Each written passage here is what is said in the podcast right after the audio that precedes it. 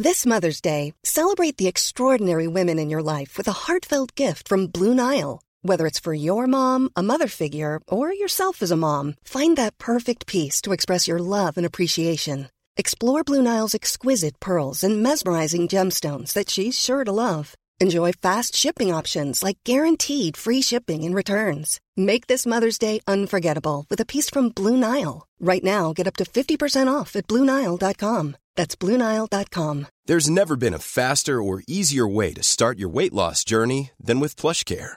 PlushCare accepts most insurance plans and gives you online access to board-certified physicians who can prescribe FDA-approved weight loss medications like Wegovy and Zepbound for those who qualify. Take charge of your health and speak with a board-certified physician about a weight loss plan that's right for you. Get started today at plushcare.com slash weight loss. That's plushcare.com slash weight loss. plushcare.com slash weight loss. This is the Cork Today replay on C103.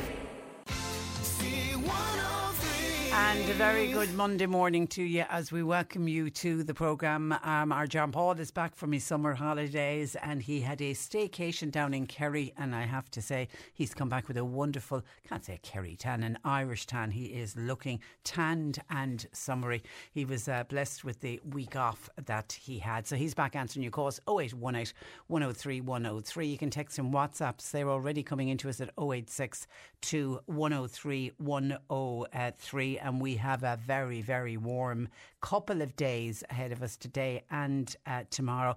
But this intense heat for Monday and Tuesday is, as we mentioned last week, it is going to be short lived. They're expecting today is going to exceed the hottest day of the year. Hottest day of the year so far was yesterday. They're expecting it to get hotter uh, today. Temperatures in some parts of the country, they're saying, could go to 32 degrees Celsius, and they're expecting that the hottest part of the country is going to be anywhere in around the Midlands. They reckon this is where it's going to get very hot. 32 degrees could even go above that because remember last week we checked what was the hottest on record and it was 33.3 degrees, which was set in Kilkenny. There was talks last week that it could that record could actually broken be broken, but they're kind of Met are saying today they reckon 32 degrees, but it may go above that and it may break that record of 33.3. So we're not expected to be as hot as that, but that's not to say that we're not going to have a sweltering of a day because we are, because uh, right across us here in Cork, 26, 29 could top 30 degrees Celsius. Tomorrow, continue pretty much the same. Nice warm weather. Temperatures down a little bit though tomorrow. They're saying ranging from 23 to 28 degrees. Still a very, very warm day.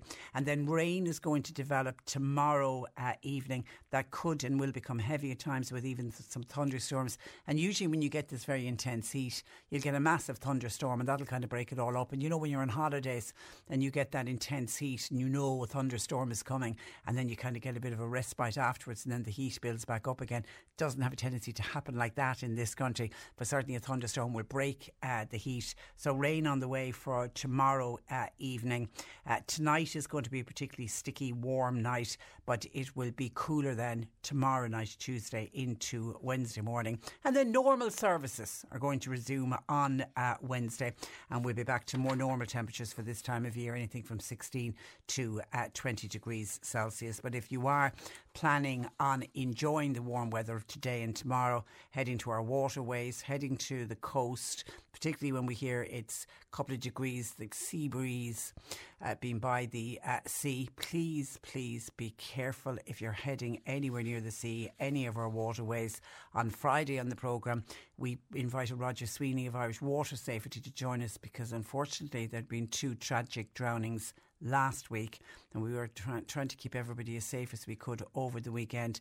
And then, of course, to hear the news yesterday evening that unfortunately a man died, got into difficulty in County Kerry, man in his 50s. He fell from a boat, by all accounts, near Killorglin. It was about 10 o'clock last night, and sadly, he was removed from the water and pronounced dead a short time later. So just be careful.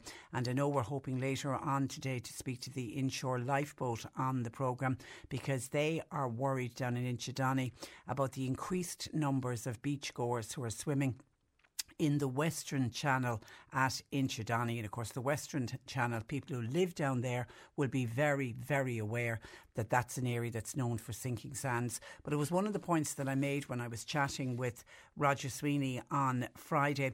If you are holidaying or visiting a different area, I always think the best advice is to try and ask local people where's the safest place to swim because the locals will know, oh, there's been a number of drownings there over the years, or there's rip currents there, or in this case, if you head to Inchydoney, locals will be well able to tell you of the sinking sands and the rip currents and the sudden changes of water depth depth, but that's the local knowledge. So you kind of need to inform yourself if you're going to a new area. And Roger, Roger Sweeney agreed with me. That's one of the reasons why we always advocate, as does Irish Water Safety, that you only swim in an area that has lifeguards on duty and obey the lifeguards. If the lifeguards tell you to get out of the water, they're not trying to be killjoys. They're telling you to get out of the water to keep you and everybody with you uh, safe. So please be extremely careful if you are heading to any waterways today and be very careful of the smallies. So while we have this short, sharp, it's, now I can't say it's a heat wave because it's not a heat wave unless we exceed 25 degrees for five days. So just this short, sharp few days of warm weather. The same can't be said of what's going on in mainland uh, Europe and firefighters again yesterday battling to control huge wildfires in Spain, in Greece, and in France. Europe is absolutely sweltering with this uh, heat wave. Authorities in Madrid say that as a direct result of the of the heat wave, they reckon that more than 300 people have died. Temperatures hit 45.7 degrees in Spain last week, where firefighters supported by the country's armed forces are trying to stamp out more than 30 fires which are blazing in forests right across the country. In France, two huge fires have been consuming pine forests for six days now south of Bordeaux. Because of that, there was a forced evacuation of about 14,000 people and it included tourists and people on their holidays, and they literally just had to move them out. There was other parts of France as well where there was, there was forced evacuations, and then significant fires have also been reported in Portugal and in Greece, where the fire brigade in Greece said on Saturday 71 blazes broke out in Greece, and that was just in a 24 hour period. There was also report of a blaze on the island of Crete that began on Friday, but luckily they got that uh, contained. Now, there's been thankfully no reported fatalities from any of those fires across mainland uh, Europe but it is the heat wave that has claimed a number of lives. Madrid has already told its street cleaners that they now have the option of working in the evening time and into the early night. And that was because one of the street cleaners suffered heat stroke last week and actually died while actually out on a shift. And in Portugal, their health department say 659 people died due to the heat wave over the previous week. Uh, most of them were elderly uh, people. And as I say, not, nothing at all to do with the fires, but it is the very intense uh, heat.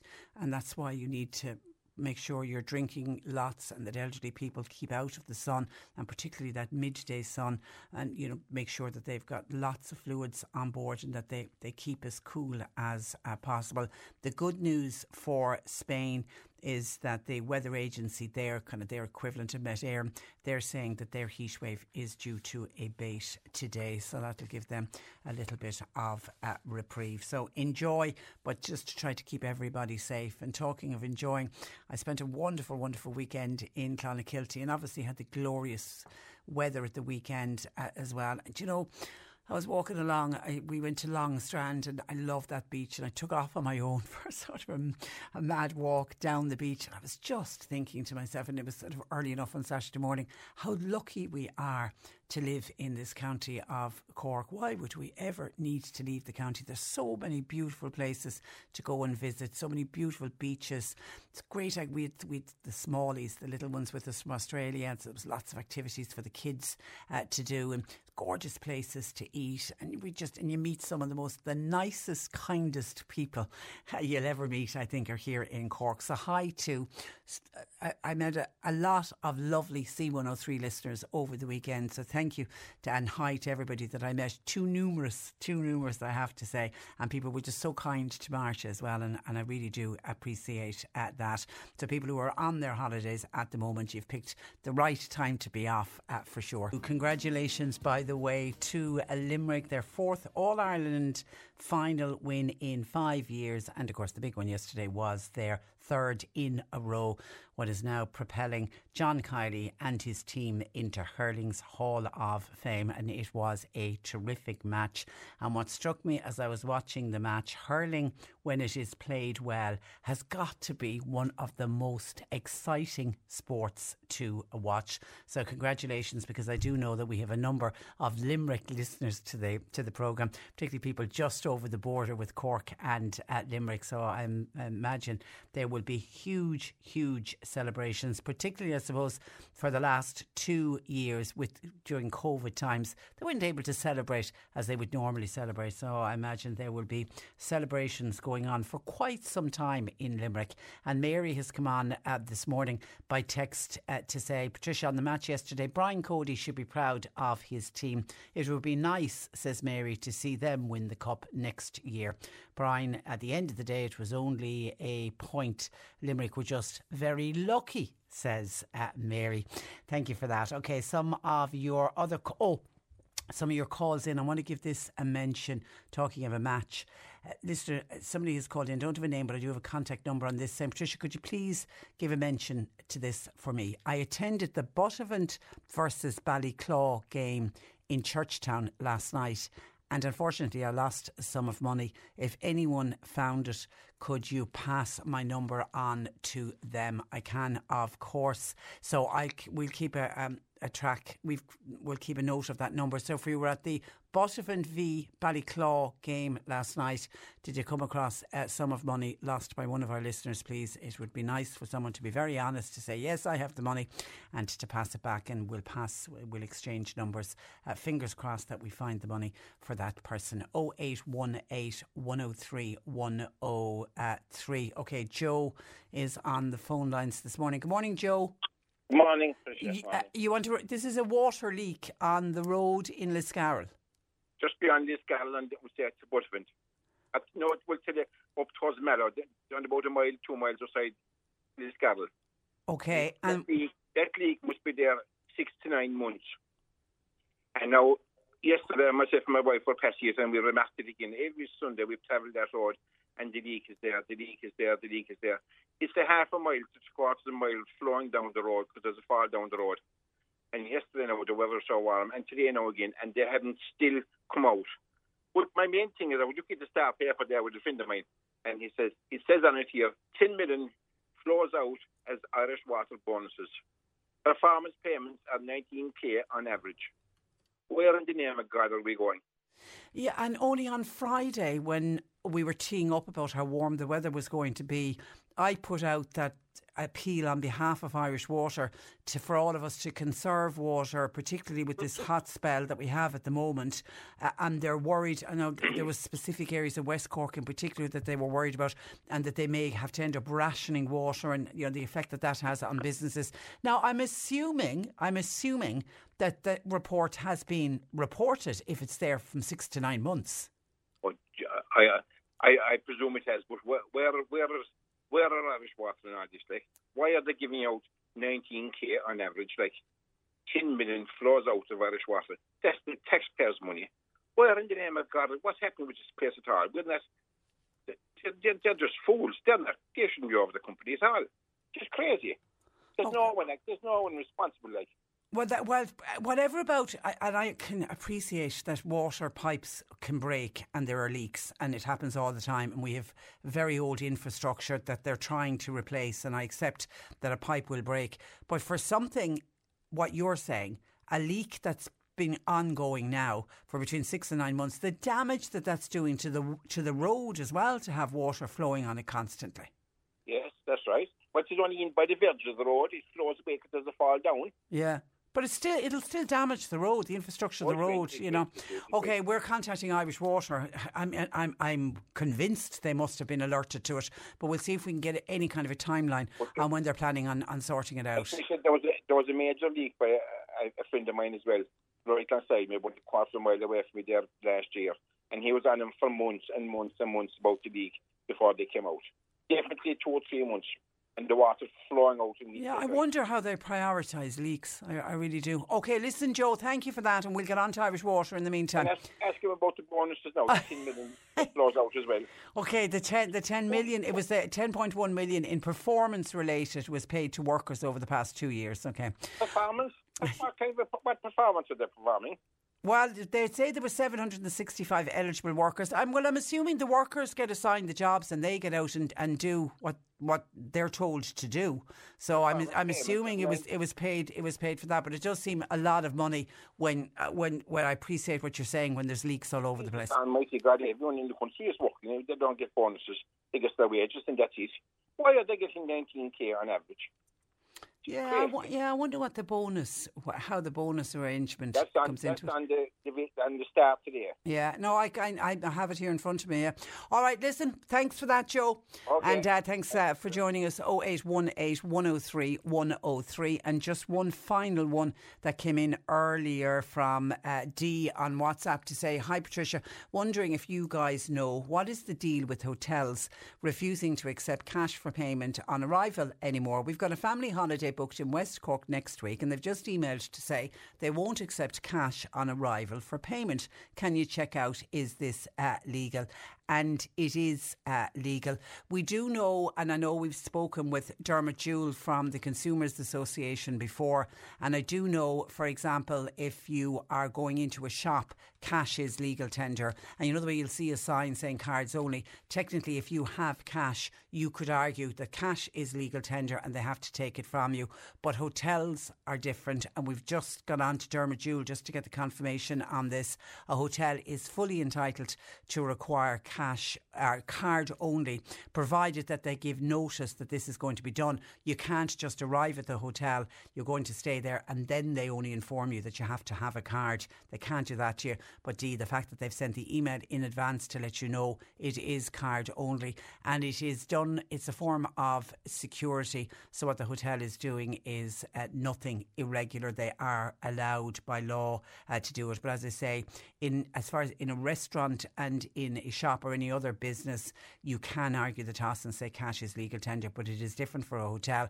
And I suppose when you think about it, you go into a hotel, you, you pay for your stay, they'll take a card number from you, and then they have your card details. If, for example, over the duration of your stay, you start booking, you know, booking things to your room, you start getting meals, or you have a few drinks at the bar, and you sign it to your room. Nothing to stop somebody heading out the back door as it's time to leave. And if they don't have card details, they could have people taken off without paying the bill. So I could kind of understand from a security point of view why hotels uh, do it. So no, uh, D, they're not doing anything illegal. But enjoy your holiday in West Cork. At last week's meeting of Cork County Council, Independent Councillor Ben Dalton O'Sullivan put forward a motion calling on the local authority to write write to the Minister for Social Protection asking for a change in how payments are made to carers following the death of the person that they have in many times been providing full time care to. Councillor Ben Dalton uh, joins me to explain more. Good morning to you, Ben. Good morning, Patricia. Good and, morning, uh, uh, and you're welcome to the programme. I suppose, can you start by outlining what happens to the carer's allowance on the death of the person needing care? Absolutely, Patricia. So I suppose when a person dies that has been cared for, cared for, the carer receives the carer's allowance for 12 weeks after the death, and then after that, then the allowance is stopped, and they have to either go on um, go on the live register or find alternative employment or a new job. And I suppose where this motion was coming from, oh, and just before that, Patricia, it's worth saying as well that if a person is caring for someone who wasn't their spouse, their payments are stopped then straight away. So if it's a spouse they're caring for, they can retain the pension for I think it's six weeks. But if it's someone who isn't a spouse, their payments are cut off on the day of the Yeah, I, I heard a very sad case of, of somebody who was looking after her adult son who she had looked after all of his life. He had very complex needs and he would have been on a disability allowance. And that disability allowance literally stopped the week yeah. he died. And that money had been contributing to the household budget. Absolutely, and yeah. it's frightening, Patricia. And it's worth saying as well that carers at this moment in time are saving the state 20 billion euro a year. by keeping their loved ones out of nursing homes, out of hospitals, and doing the care at home. And at home is the best place for the care, according to Family Carers Ireland and HSE uh, reps and all that. Okay, so they so they get the payment for twelve weeks, and you want that extended. I want that extended to 24 weeks, and for the simple reason is often it's the carer who has to arrange the funeral. Often, you know, often the carer could be burnt out after many, many years of care and just needs time to themselves. And I had a few cases there recently where um, where a loved one had passed away, and the carers came to me and they said, you know, caring it's the most honourable thing anyone can do in the world is care for their loved one, but it does take a toll on the person. And they're just saying 12 weeks isn't enough. Yeah. They just need that extra breathing space just to recover and then go back into the workplace. Yeah, and you, you think of the carers who have been caring for many, many, many years, returning to the workforce can be very difficult. I mean, many people might have lost skills, will need to retrain. And it isn't just a simple thing of, oh, I'll just apply for a job and I'll go from this caring role that I was doing and I'll suddenly slot back into eh, the workforce again. Yeah, it's not realistic. It is absolutely not realistic. And I suppose, eh, you know, when you expect the carer to go through the whole process of arranging the funeral, doing the formalities, changing bills, changing bank accounts, all the stuff that has to be done after a death, and then just to magically walk back into the workplace, it's not feasible in many, many cases. And I think, you know, there's so much that needs to change around the, the rights of carers in this country. And I think that's something that needs to happen ASAP just to give yeah. them the extra breathing room. And I think it's a simple enough one that's not going to cost the state that much because, as you say, they can switch over onto the live register, which I'm imagining is what a lot of them will do. So it's not going to cost the state a huge amount to keep them on the carers allowance for an additional 12 weeks. No, and like if there is if there are carers out there who want to just go back into the workplace and want to just go sooner rather than later back into the workplace, that's fine. Yeah, they yeah. can do that too. That option is there. But there are people like what's worth mentioning as well, Patricia. You even if you're caring for 15 or 20 years in this country, there is no PRSI entitlements. So when it comes to the day where you're looking for your pension, it's a non-contributory pension. And if someone is careful and they put away a bit of money, or if they are just careful with with, them, with their finances, everything is means tested, and that's wrong as well. So like there is oh, no I, I, yeah. So they're they're not attached to PRSI contributions no. in any way. No. Oh, that's very unfair. Which is very unfair, and that has to change too. And you know something like, but even there's there's so much that needs to change around the the whole carers allowance system, um, just to just to widen the entitlements for people and to make it a bit easier on carers in this country. Yeah, because you talk to anyone who tries to get a carer's allowance, it's it's very, very strictly uh, means tested. You raised it at Cork County Council. Did you get a lot of support from fellow councillors? Full support. Did you? Um, it, was, it, was, seconded by um, East Cork councillor, um, independent Mary Linehan Foley, who was very strong in seconding it, and the, the mayor, Danny Collins, he was very strong in supporting it as well. And other councillors from all parties and none across the chamber were very supportive. And um, I suppose the main question that came out of it is who cares for the carer? That's what the council is asking: who cares for the carer in this country? And uh, in fairness to Councillor Danny Collins, the mayor, he's going to write to the minister, and hopefully, when the budget comes up, there might be a change. Fingers crossed. But um, yeah, because and, and you mentioned it. Let's never take away from the fact that they saved the state huge, huge twenty billion. So, yeah, twenty billion a year. Yeah, and that's and and and and I've heard that figure be mentioned before, and it, it could even be higher. No, because you can't put a price on the type of care that carers give, and many of them are so isolated and they don't have the support. And COVID did so much damage uh, to carers, and people lost support that they had before COVID, and a lot of that additional support has not come back. No, it hasn't come back. It hasn't come back, and like carers do absolutely fantastic work in the country, and like there are changes that need to happen just to make it easier for them, and changes like there's obviously um, changes needed in the support services offered to them and entitlements, etc. But this is just one small thing that I think would help them a little bit when the time comes if their loved one passes away. You know, it would help them.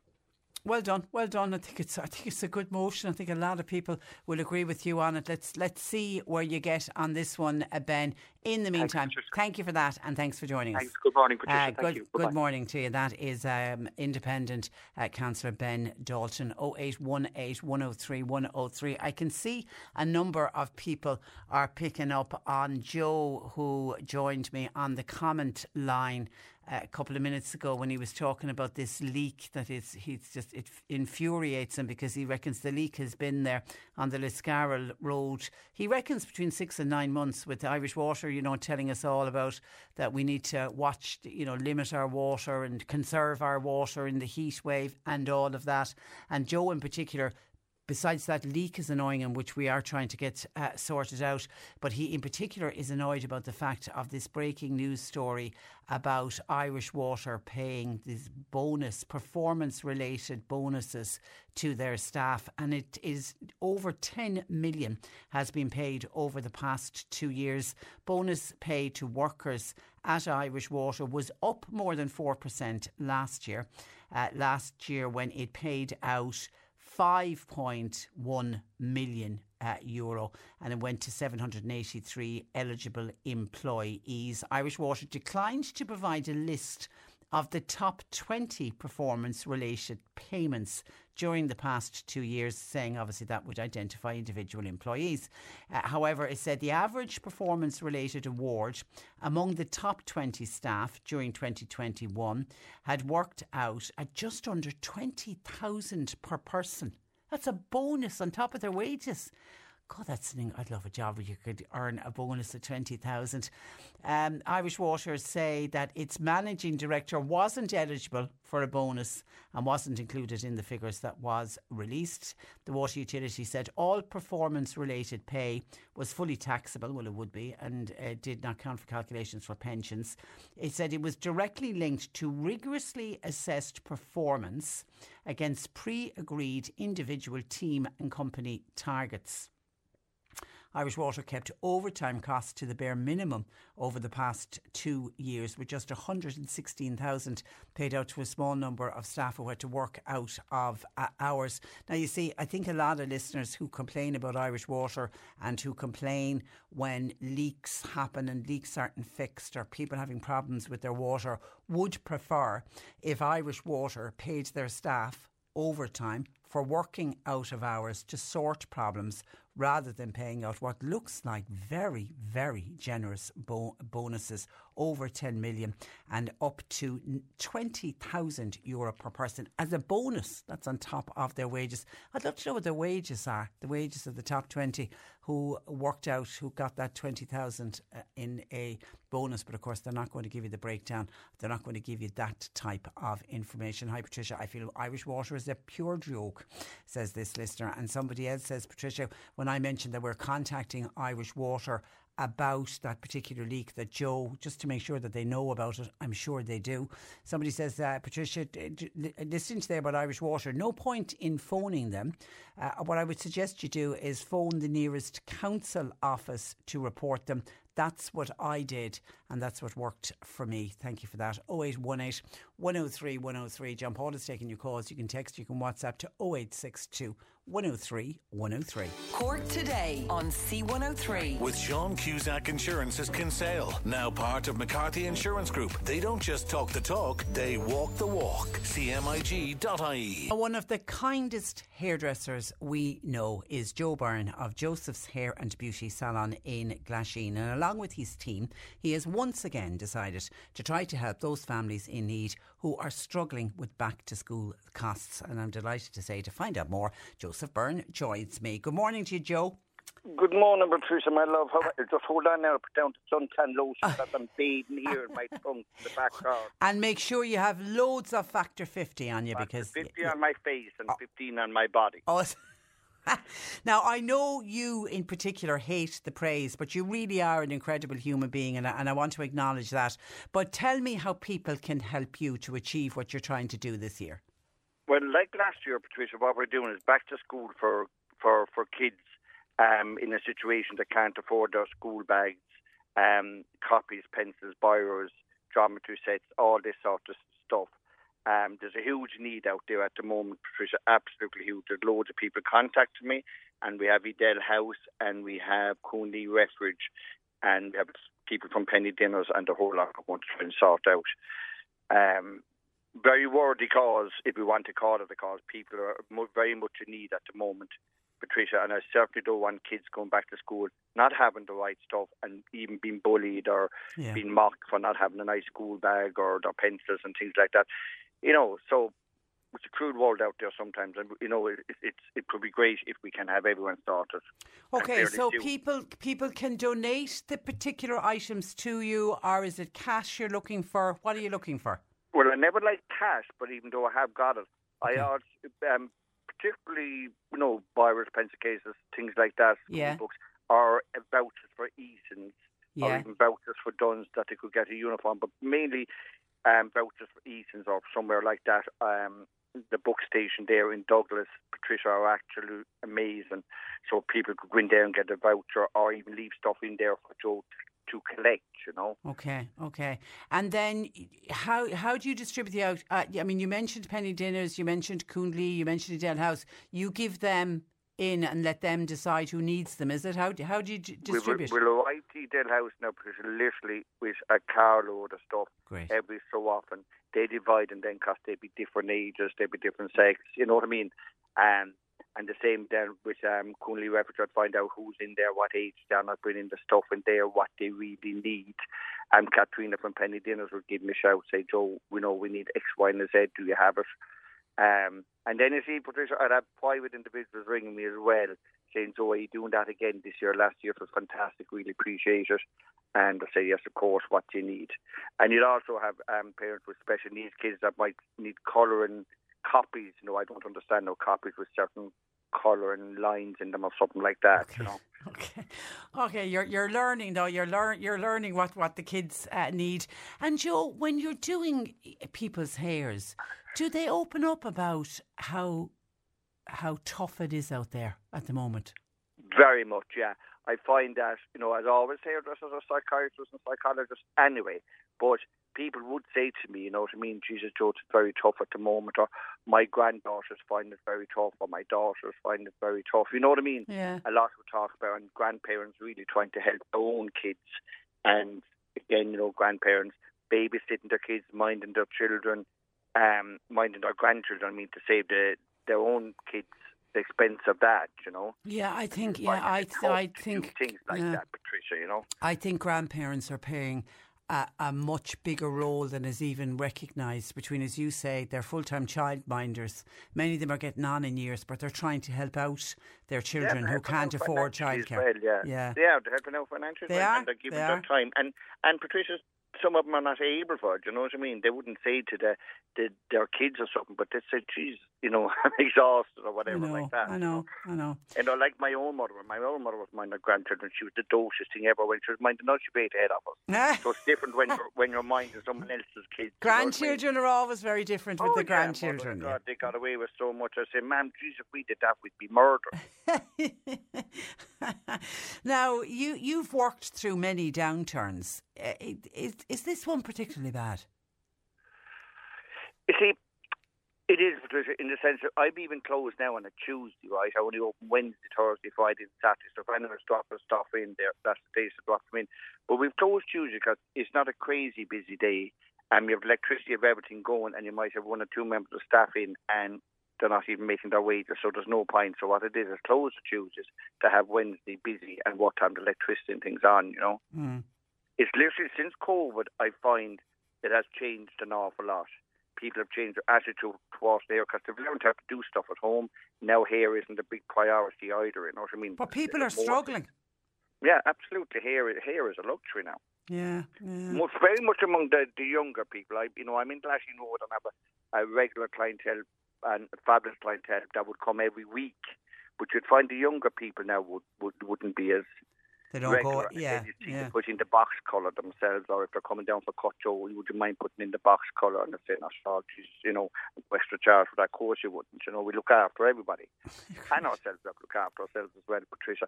But it is a harder year for people. I can see it in people. I can hear people saying it to me, and the phone calls I'm getting and the private messages I'm getting is Tough. Very, very busy this year, if you know what I mean or not.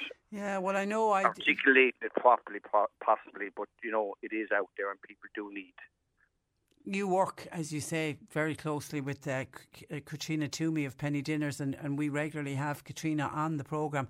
Thank God that we have Cork Penny Dinners because there would be families going hungry if it wasn't for Cork Penny Dinners and other food banks. And it's hard to even would, yeah. it's hard to even think that in 2022 we have families needing to go to food banks. Isn't Cannot it? believe it. Yeah. You know, Dharma husband always say, "Isn't this sad?" But even when we go into the House, that they have an extension that they actually put on an extension, that, that they get more rooms, that they're needed, you know, in this day and age. You think they wouldn't be needed at all at this stage, you know what I mean? They are. They are. It, it, it is cruel, um, and it seems to be getting worse. And, you, you know, you, you have our guys up in the Dáil there, and they're, they're going on and fighting and arguing with each other. They don't have a clue what's on the ground. They really do not know what it's like to struggle. And some people have said to me, why are you doing it so early this year? I want parents to be able to enjoy their summer holidays with their kids and not be worried about stuff going back to school. And one woman said that, and she's already stressed over going back to school, and they, they hadn't they had just finished. Yeah. Patricia, you know what I mean? Yeah. And we're doing Patricia free. Um, well, I don't like the word free. We're doing a hair special day instead of a holy. We're calling it a schoolie on the twenty second. this is this this is the back to school haircuts. Back to school haircuts, okay. and then in the wonderful Flannery's, the staff and John and Pat over in Flannery's are giving us their marquee and they're going to do food and the whole lot. So you make a party out of it. You're great. And, and producer, you know, you know what I'm looking for now? I'm looking for someone, my God, that can entertain kids. I'm good, but I've so much I can do. I don't have kids. They're brilliant. And I find kids really cling on to us in that situation. I don't know, especially down on myself. I know that we're male figures or what it is, you know? Yeah. Yeah. But they really kind of run around as they're drawing us little pictures and saying thank you. They're lovely. But if we had someone on the day that could do some form of entertainment, like a clown or children, yeah, a ch- children's or, entertainer. Yeah, you know we have. What's the date? The twenty second of August. It's the Monday. Twenty second of August. If there was a children's entertainer, yeah, something that they could, you know, I can only do so much. Um, blah blah blah. You know what I mean? And singing, and I torment kids. I'm with the poor kids to be tormented by the time I'm finished. To tell you that, and sad, I torment the kids in a loving way, of course, Patricia. Okay, and people can drop in to your salon any of the items that we've spoken uh, about yeah. or any of the vouchers yeah. Wednesday to Saturday. Listen, Patricia, keep, could, yeah? could I just say though, I've got amazing response from, you know, like um, Sean Murphy now from Energy Glazing, um, 15 back to school for boys and girls, um, 500 euros from um, Flynn's in Partridge Run and Mills um, Bishopstown Credit Union um, 400 euros worth of bags. You know what I mean? Yeah. People have really responded amazingly, and, and they do. And one guy said to me, "Sure, I know what it's like myself, and now I have kids." Uh, you know what I mean? So and I can afford it. So, Joe, I love doing this, and thank yeah. you for coming to us. You know, those that have, please pass on to those that have not. Listen, you look after your after yourself, and, uh, and kind regards can, to Darren. Can I say one thing to you? you are made for the red carpet, my darling. you're absolutely made for it. You're the kindest, sweetest man. Thank you for that. We, we, we meet at the Oscars. We will. We will. God bless Joe. Take care. Bye bye. Bye bye.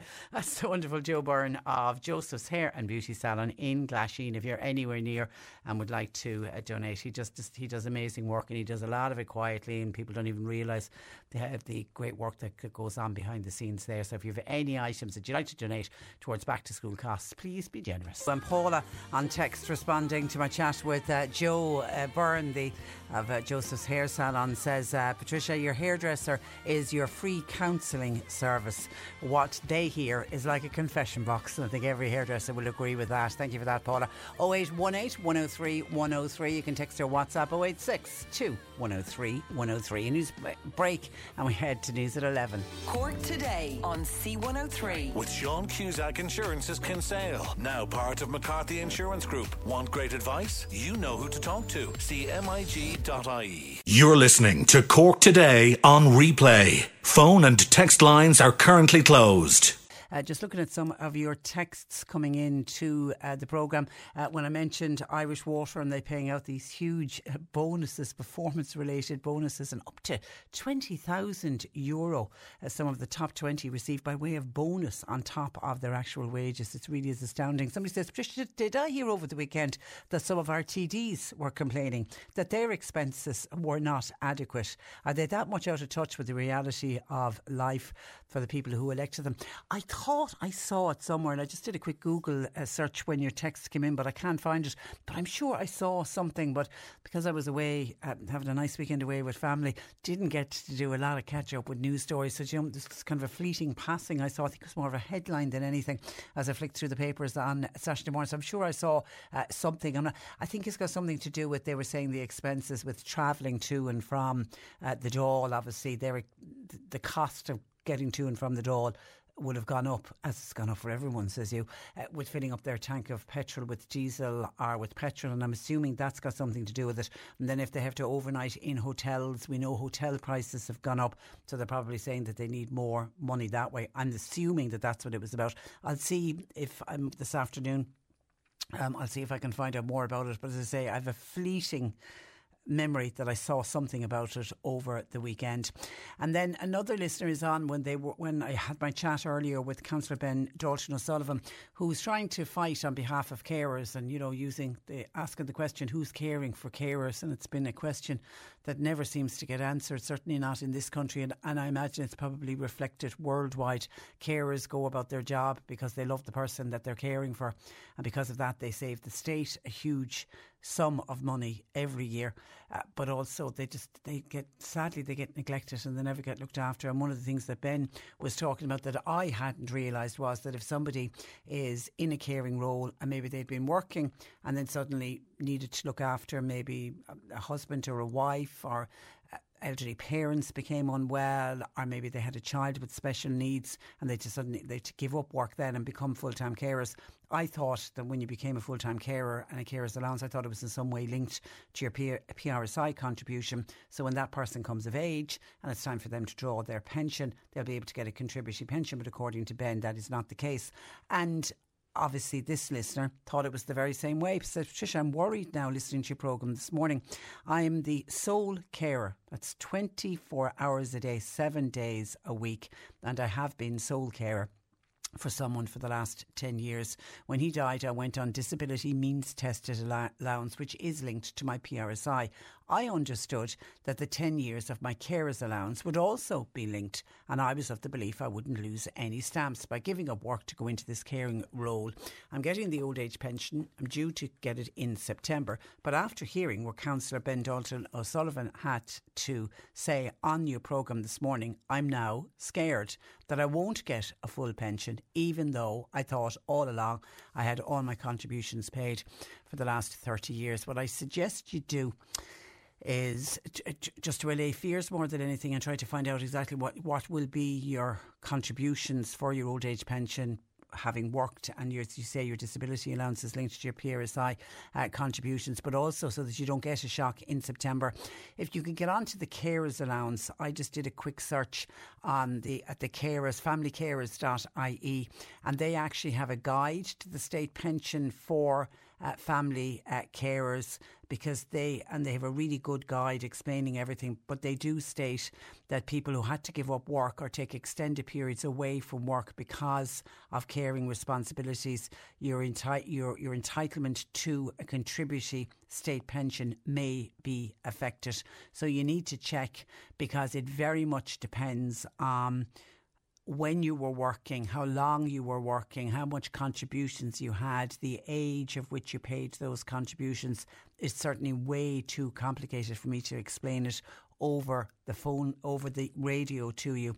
So I would suggest you either get on onto familycarers.ie or the group that we always send people onto Citizens Information because if you explain to them the position you're in, if you explain the years that you were working, the years that you were a full time carer, the years that you have been on a disability allowance, they certainly will be able to point you in the right direction and do it today rather than sitting and fretting and worrying between now and September get the groundwork in now uh, so that you can find out exactly what is going to happen in, September when you switch over to a, um, to the state pension.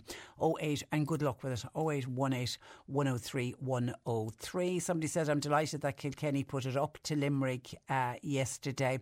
Uh, at the end of the day, Kilkenny are indeed many other counties don't have the huge financial backing and privilege that the Limerick team and all the backroom staff uh, have. Well, they're just lucky that they've managed to get the right backers, i.e., JP McManus. Are other counties just jealous of the fact that JP McManus is in, is in Limerick? I mean, we discussed only last, the week before, the Pro Am that JP McManus does and the wonderful money that's raised for charities in that area area. And I heard one of our own Irish golfers I just don't know which one it was made the point that they had JP McManus in in Offaly because they'd love to see that kind of money flood into that area. Now we do benefit here in Cork in that if you just come over the border in Limerick Charleville for example St Joseph's Foundation benefit from the pro am. But yes I have heard that criticism before of the Limerick GAA in the great financial backing that they have 0818 103 103. And I started the programme talking about the the hot weather we have at the moment, but I tied it in with the how Europe is sweltering with the heat wave they've had and all the fires that they've have having and the number of deaths that they're having as a direct result of uh, heat stroke. Mike says thousands of people have died in France and Spain, in Portugal, and in other areas of, of Europe due to the heat waves uh, this summer. Because remember, this isn't the first heat wave that they've had across mainland Europe. They've they've had certainly two major heat waves and thousands of people have died as a direct res- result of it. Yet, says Mike, our politicians are dragging their heels when it comes down to implementing climate change measures and the whole climate change measures. It's such a controversial issue, isn't it? And I know, and I was listening to the Minister for the Environment, Eamon Ryan, he was speaking at the weekend. He says that, that he says that the legally binding targets for emission cuts will be signed off before the end of this month. And he says it's up to each of the different sectors the transport sector, the energy sector, the commercial building sector, public buildings, and agricultural sector. Everybody has to do their bit. But of course, the big battleground for the government is going to be on agreements with the agricultural uh, section uh, because Ireland, we have, as a country, we've committed to having our greenhouse gas emissions by 20 2030 and a net zero emission by 2050. They are very, very ambitious targets. If you listen to Eamon Ryan of the Green Party, he says they're very doable, but you talk to other sectors who say they're not. They're going to be very, very difficult to uh, achieve. So it's the farming sector is the one that there's a lot of commentary on at the moment because the government have agreed a, a carbon budget in the lead up to the next budget, but details haven't been agreed for the farming sector. And remember, the farming sector is the biggest source of greenhouse gas in uh, Ireland. And that's where Eamon Ryan was speaking at the weekend. He said that there's a lot of discussion going on. He's having a lot of discussion with the Department of Agriculture into how we can do it, but at the same time, increase incomes to Irish uh, farmers. Now, the Climate Change Advisory Council They've recommended carbon cuts for the agricultural sector between 22% and 30%. The Green Party, it appears, is pushing for it to be the higher figure, the 30%. Obviously, the farming sector wants that lower figure of uh, 22. But if we go with the 30% cut to the agricultural sector, it will definitely mean a cut in the national herd. And Eamon Ryan himself at the weekend said that some of the measures that he's hoping to bring in will involve reducing the number of cattle that are in this uh, country. He says some of the measures will increase income to Irish farming, but it will also see a reduction in animal no- numbers, and that's where farmers themselves are worried. Farmers with large herds, they do not want to see any cut in their cattle uh, numbers. And that's where the argument, I think, is going on with at the moment. I mean, and then Eamon Ryan went on at the weekend to say, look, this isn't just the Green Party making this uh, up. He says this is something that has been agreed and this is something that is based on science. He said all of these targets have been set by, sci- by scientists. And he said if we want to stop the world burning, if we want to stop what's happening right across Europe at the moment with these extreme uh, temperatures, then he said we have to make changes. He says it isn't just coming from the Green Party, it's coming from the scientists. He also went on to say it's a coalition government that Fianna Fáil and Fine Gael have all committed to it. And he made the point that agriculture can't opt out. He says every single sector has to pay their part. And he said if agriculture doesn't do their part, then you're going to have the other sectors coming in and saying, well, gee, you left farmers away with it. Uh, you got to leave us away with it as well. He says there's a huge amount to do to cut emissions in the areas of transport and energy as well. So he's not saying it's all down to the uh, farmers, but he said no sector gets an out. Every sector is going to have a uh, challenge. And for farmers, he said the government was looking at ways of increasing the income of those who cut their emissions. So only time will tell what this figure will be agreed on for the farming community? Will it be the upper end of a 30% cut in carbon or will it be the lower end? Uh, because that came from the Climate Change Advisory Council. They're recommending somewhere between 22% and 30%, but certainly at 30% there would be a cut in our national herd, which isn't going to go down well with all farmers. 0818 103 103. John Paul's taking your calls. You can text or WhatsApp to 0862 103 103. C103 Jobs. Araglin House Nursing Home, they've got vacancies for a healthcare and multitask assistant. So, also looking for laundry assistants. CVs, please, to chris at araglinhouse.ie. Construction workers are wanted for a new site in Kildorrery. References required, and you need to have your own transport. CVs, please, to jobs at hamiltonfrench.com. A baker slash pastry chef is wanted full time at Lucy's Good Food in Mallow. You must have at least two years' previous experience. You email ianlucy2000 at gmail.com. And a purchasing and procurement coordinator is required in the Millstreet area for managing and purchasing stock. CVs, please, to katie.keen at peglobal.net.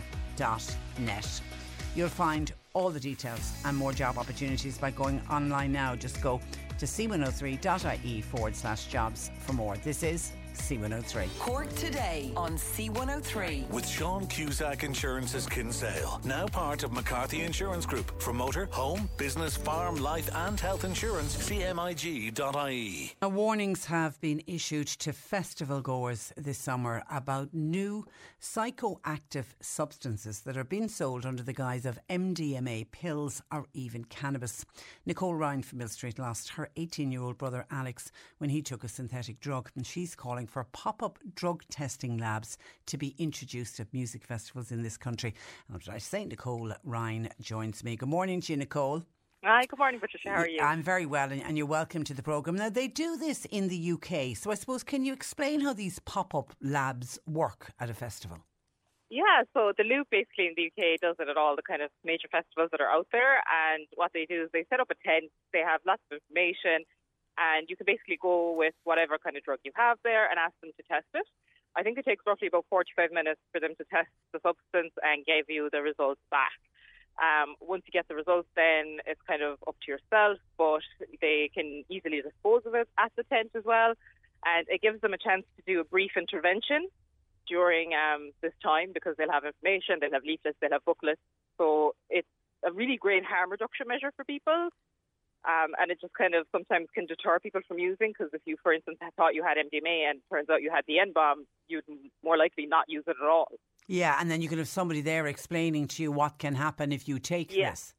Yeah. yeah, and, and and I suppose if if at these test centres, these these pop up labs, if they find something that is potentially dangerous, they then can be alert that this particularly dangerous drug is available across the festival. Exactly. Yeah, out there, you know, this whatever drug it is, it's not it. If you come across these pills, just be wary and be careful. And it alerts the wider kind of festival going society as to what's out there at the moment.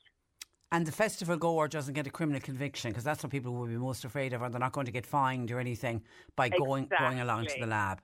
Exactly. Yeah, there's no criminal conviction. There's no penalising or anything like that. It's just brief intervention, real harm reduction, and really saving people's lives. Because do you, do you think that some people might actually, if they're attending a festival, might be afraid to look for help if they or a friend become un, uh, unwell because of what they've taken and they're afraid, oh, I can't dob my friend in, so we'll just try and look after them ourselves? Oh, 100%. All it, like it happens a lot of the time as well. Like when people die at festivals because their friends just have no clue, they get really afraid. They're afraid that if they call an ambulance, if they get help, that the guards will start getting involved. All of this kind of stuff. And a lot of the time, they actually don't know what to do. Um, first basic first aid skills just aren't there because there seems to be a discord between overdoses and any other CPR measure, like um, CPR situation, people generally think that if you do CPR on someone who is having an overdose or is, you know, stop breathing, then you're going to just kill them or whatever. When in fact, actually, CPR is the first point of call if someone's having an overdose, you know. So it's just little information like that they don't know. And is that the key to get help as quickly as possible? Um, the key to get help as quickly as possible is like if if people are using, don't use by yourself, don't use in secluded areas, tell somebody. And if somebody is, you know, if you're noticing somebody's not looking well or feeling well or they're telling you they're unwell or obviously they've dropped down or something like that, just go get the help immediately because it's minutes, you know, we're in minute stage and every minute counts. So never being afraid of calling an ambulance or calling someone at the festival who can help you will save somebody's life.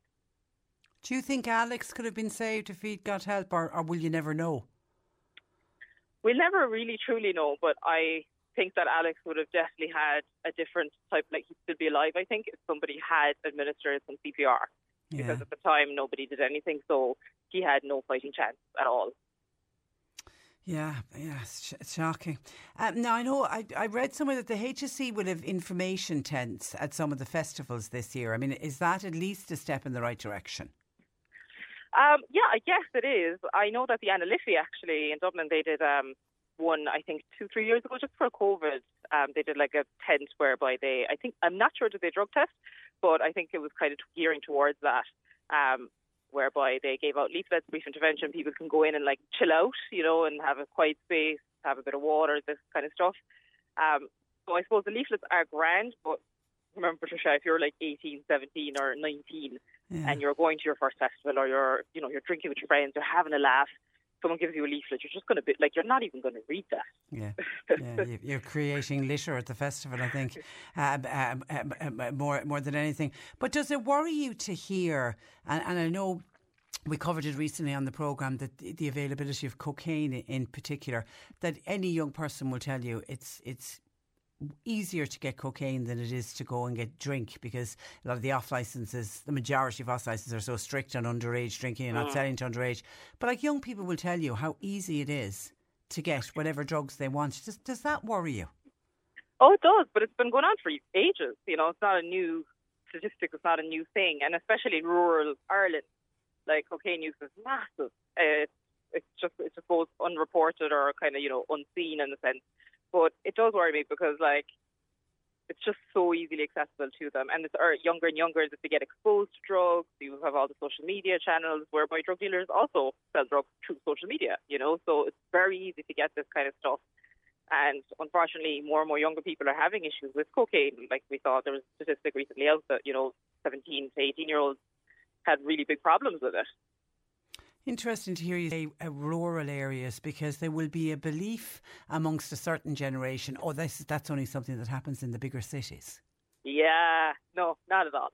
Um, it's like rural is nearly, I say, sometimes worse because in rural Ireland, like there's nothing for a lot of young people to do. You know, rural Ireland's quite um, unfunded in regards to services and things for young people, little outlets, even youth clubs. Like I know at home in Millstreet, we don't have any youth kind of club or anything like that happening for young people. So what are they going to do? They're going to just meet up at the local park, go drinking, do whatever, the same kind of stuff, you know. So it's quite easy to fall into that. How are your education programs going? Going great, yeah. I'm having a break at the moment because okay. you know they're all off school and stuff. But yeah, just gearing up for the new e-learning program, just to pilot in September, and the workshops continue to you know rage on. And you go into, just remind us what you do. You go into schools. Yeah, I go into schools and I do um, a workshop with them in all about kind of drug use, um, substance use, giving them the knowledge and the tools that they need. Because at the end of the day, it's always their choice. You know what I mean? It's, they'll always make a choice for themselves. but having all of the information helps them make a very educated choice. And I share my own personal experiences, my brother's story, all of that kind of stuff. It's quite fun, but it has a real, real message to it. Um, and I don't know. I guess for the last six years it's been working, so I must yeah. be doing something right. Yeah, you are. You are. And what's this new program you're you're you're working on? Yeah, it's an e-learning program, so it's to help. Um, basically, it's to teach second years about substance use, and um, I kind of picked second year because I thought that second year is a good time because they're, you know, in first year they're very young and they're just coming into school and it's all exciting. But in second year they start to make their cliques mm. and their groups and they start going teenage discos. So by third year they're already exposed to a lot of the stuff. Um, so it's about helping the teacher teach it in an educational setting with their SPHE curriculum. It's basically all animated. Voiceover is me. The teacher just facilitates the lesson and the games, and the students get that kind of external feel that they're looking for. Because you know it's kind of hard sometimes to talk to your teacher about sex and drugs if they teach you English. Yeah, yeah, yeah, yeah. Or even to parents. It's one of those. Yeah. yeah. Oh God, it's them nagging again kind of thing. And I like the idea of e-learning. It, so it means you you go nationwide with it. Yeah, that's well, that's the, that's the plan. I'm hoping to pilot in ten schools um, across uh, maybe Munster or whoever wants to sign up because it's, it's virtual, you know, so I don't have to really be in the room. But I do, I will bring in the element of me coming in to visit them in person and to share Alex's story and to really enhance it that way. But ideally, it's just to kind of scale Alex's adventures so that it can be rolled out anywhere. Well done, well, well done. You and you're doing addiction counselling, isn't it? Yeah, I uh, yeah I do addiction counselling uh, a little bit on the side, and then I have another job working with social enterprises. So it's all go. You're busy. You're busy. You're a busy young woman. You really are, and and you're a credit to your your, your family. Keep flying the flag. You're doing amazing work, and, and you are and, and will save lives. You know, I know you'll you you'll never be able to point to a life that you've saved, but you know somebody listening to one of the uh, workshops that you've done, or he, hearing you speak on radio or uh, other media outlets, you know, you, you, you will save lives and you, you've done so already. So well done. Well done to you. Listen, always a pleasure having you on the programme, Nicole. Thank you for that. Thank you. And thanks for joining us. Uh, bye bye bye. That's the, the lovely Nicole uh, Ryan, uh, originally from Millstreet. 0818 103 103. John Paul's taking your calls. You can text, you can WhatsApp to 0862 103 103. Cork today on C103. With Sean Cusack Insurance's Kinsale, now part of McCarthy Insurance Group. They don't just talk the talk, they walk the walk. CMIG.ie. Get weekly news, event updates, and community information from across Cork with our regional reports on C103.ie. From Bantry to Buttevant to Mallow to Dunmanway and every area in between, we've got it covered. To listen, go to c103.ie and click regional reports or download the C103 app and click podcasts. Regional reports only on C103. C103's Irish Sunday is the big show on your radio. Sunday mornings from 10. Four hours of all time favourites from Cliona Hagan to Mike Denver. Susan McCann to Derek Ryan. And Daniel O'Donnell to Nathan Carter. It's Cork's greatest hits, guaranteed. And everyone is Irish.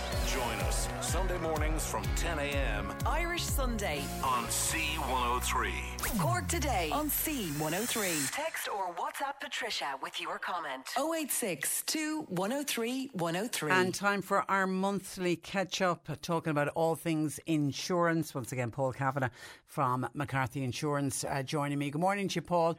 Good morning, Patricia. You're welcome to the programme. Now, last month we spoke about dogs, dog attack, uh, getting a dog bite, and you spoke about how your how you how your house insurance can be covered. Now you need to check to make sure that your house uh, is covered. But the issue of dangerous dogs, I remember, came up on the program with somebody saying, "What about da- dangerous dogs?" If you have one of the dogs that are listed on the dangerous dogs. Talk to me about the insurance implications of that. Well, I suppose the first thing, anyway, is that we need to know exactly what dogs we're talking about, and they're covered by the Dangerous Dogs Act 1986, which is available online. But in in the main, I suppose there's a few in there that you'll be surprised with. And then, and then there are others that you'll probably say there's an English Bull Terrier, American Pit Bull Terriers, and things like that.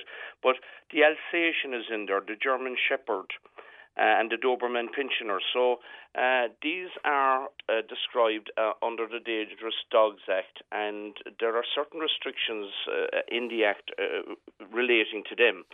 Okay, so Mm. as to what the, the owner must be over 18, they must have a very strong lead. A person over 16 uh, can have them in their possession, but they must be muzzled in a public place and they must wear a collar uh, with the name and address and uh, all that kind of situation must be ad- adhered to. And that's not happening. That is not happening out there, and the public are well aware of it that it's not happening. So these are the complaints that are coming in in relation to them. But let's go to the insurance side of it because I was listening very attentively to the expert that you had on last week about the dangerous dogs. Uh, and obviously, the number of claims that have been made, over 120 claims, have been made in relation to them successfully, uh, where dogs have attacked people. And, uh, you know, I thought that interview was excellent last week, and it gave all the information about, you know, a placid dog today may not be a placid dog this evening Yeah. in, in 30 degrees of heat. So they're, and where they're kept, etc., and how they're kept. So, insurance, when it comes to dogs, you've got to check your insurance because there's no two policies the same. That's the first thing, and I keep saying that in relation to other bits and pieces, but in this one now, it's really, really. Some insurance companies will not cover dogs properly in the public place. When I say properly, I mean to, so that they are protecting the public right? So some of the insurance companies will not, they won't get involved in, in dogs at all. Others will and will restrict them. Others will even restrict them further. Some will have nothing to do with the dangerous dogs. So, like the, as I said, the most common ones there, the, the, the household dogs that we know that we see around, the Sation in particular, uh, that a, a number of people think there's no problem. I don't need a muzzle. I don't need insurance. Or, ah, they're covered by my house or something or other. The fact of the matter is there might be no cover whatsoever, and then you're looking down the gun, oh, the barrel of the gun.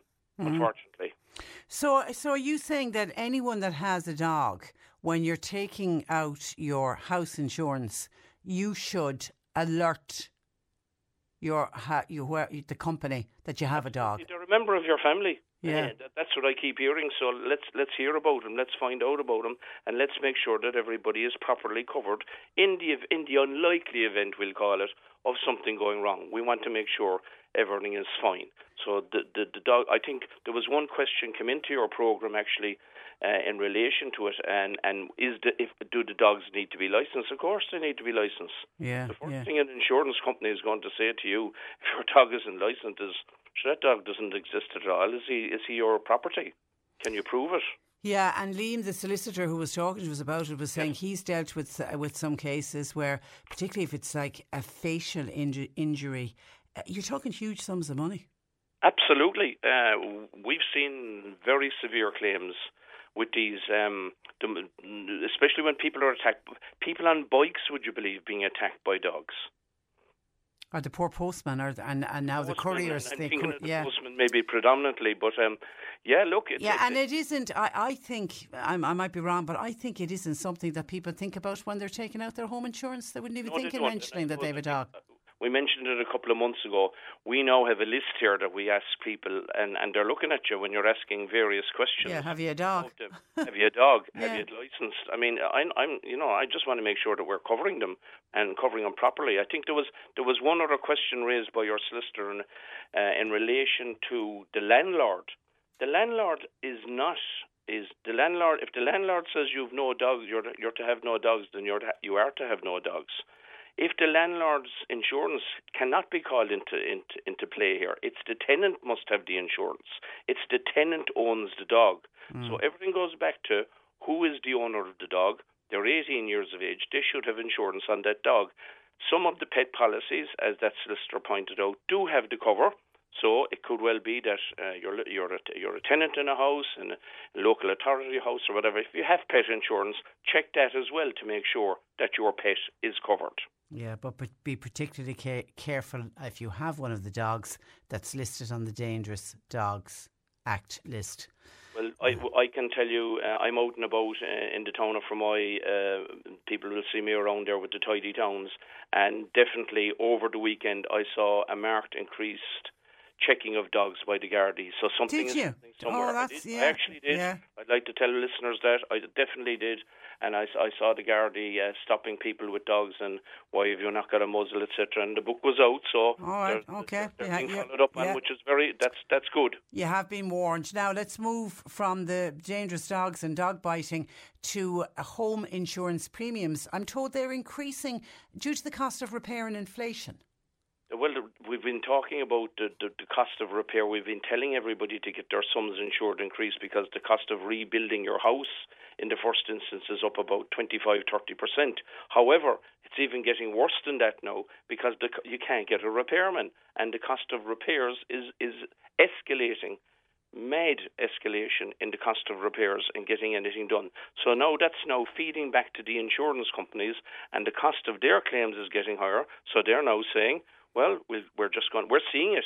They don't tell us anymore, as you know, due to the Competitions Act. So now we're seeing it in the premiums. The premiums are going up on average 15% at the moment. We're seeing across the board 5, 10, 15, 20% increase. And people are asking us what's going on. And actually, a few of them said to me, Would you not mention it when you're talking to Patricia? And I said, I will. Uh, and well, yeah, and we do know anyone who's trying to build a house at the moment, or if anybody is trying to get access to a tradesperson, they're all flat out, and we don't seem to have enough tradespeople. But everything has gone up from, from as you say, from the building materials, you know, right the way up to the labour costs.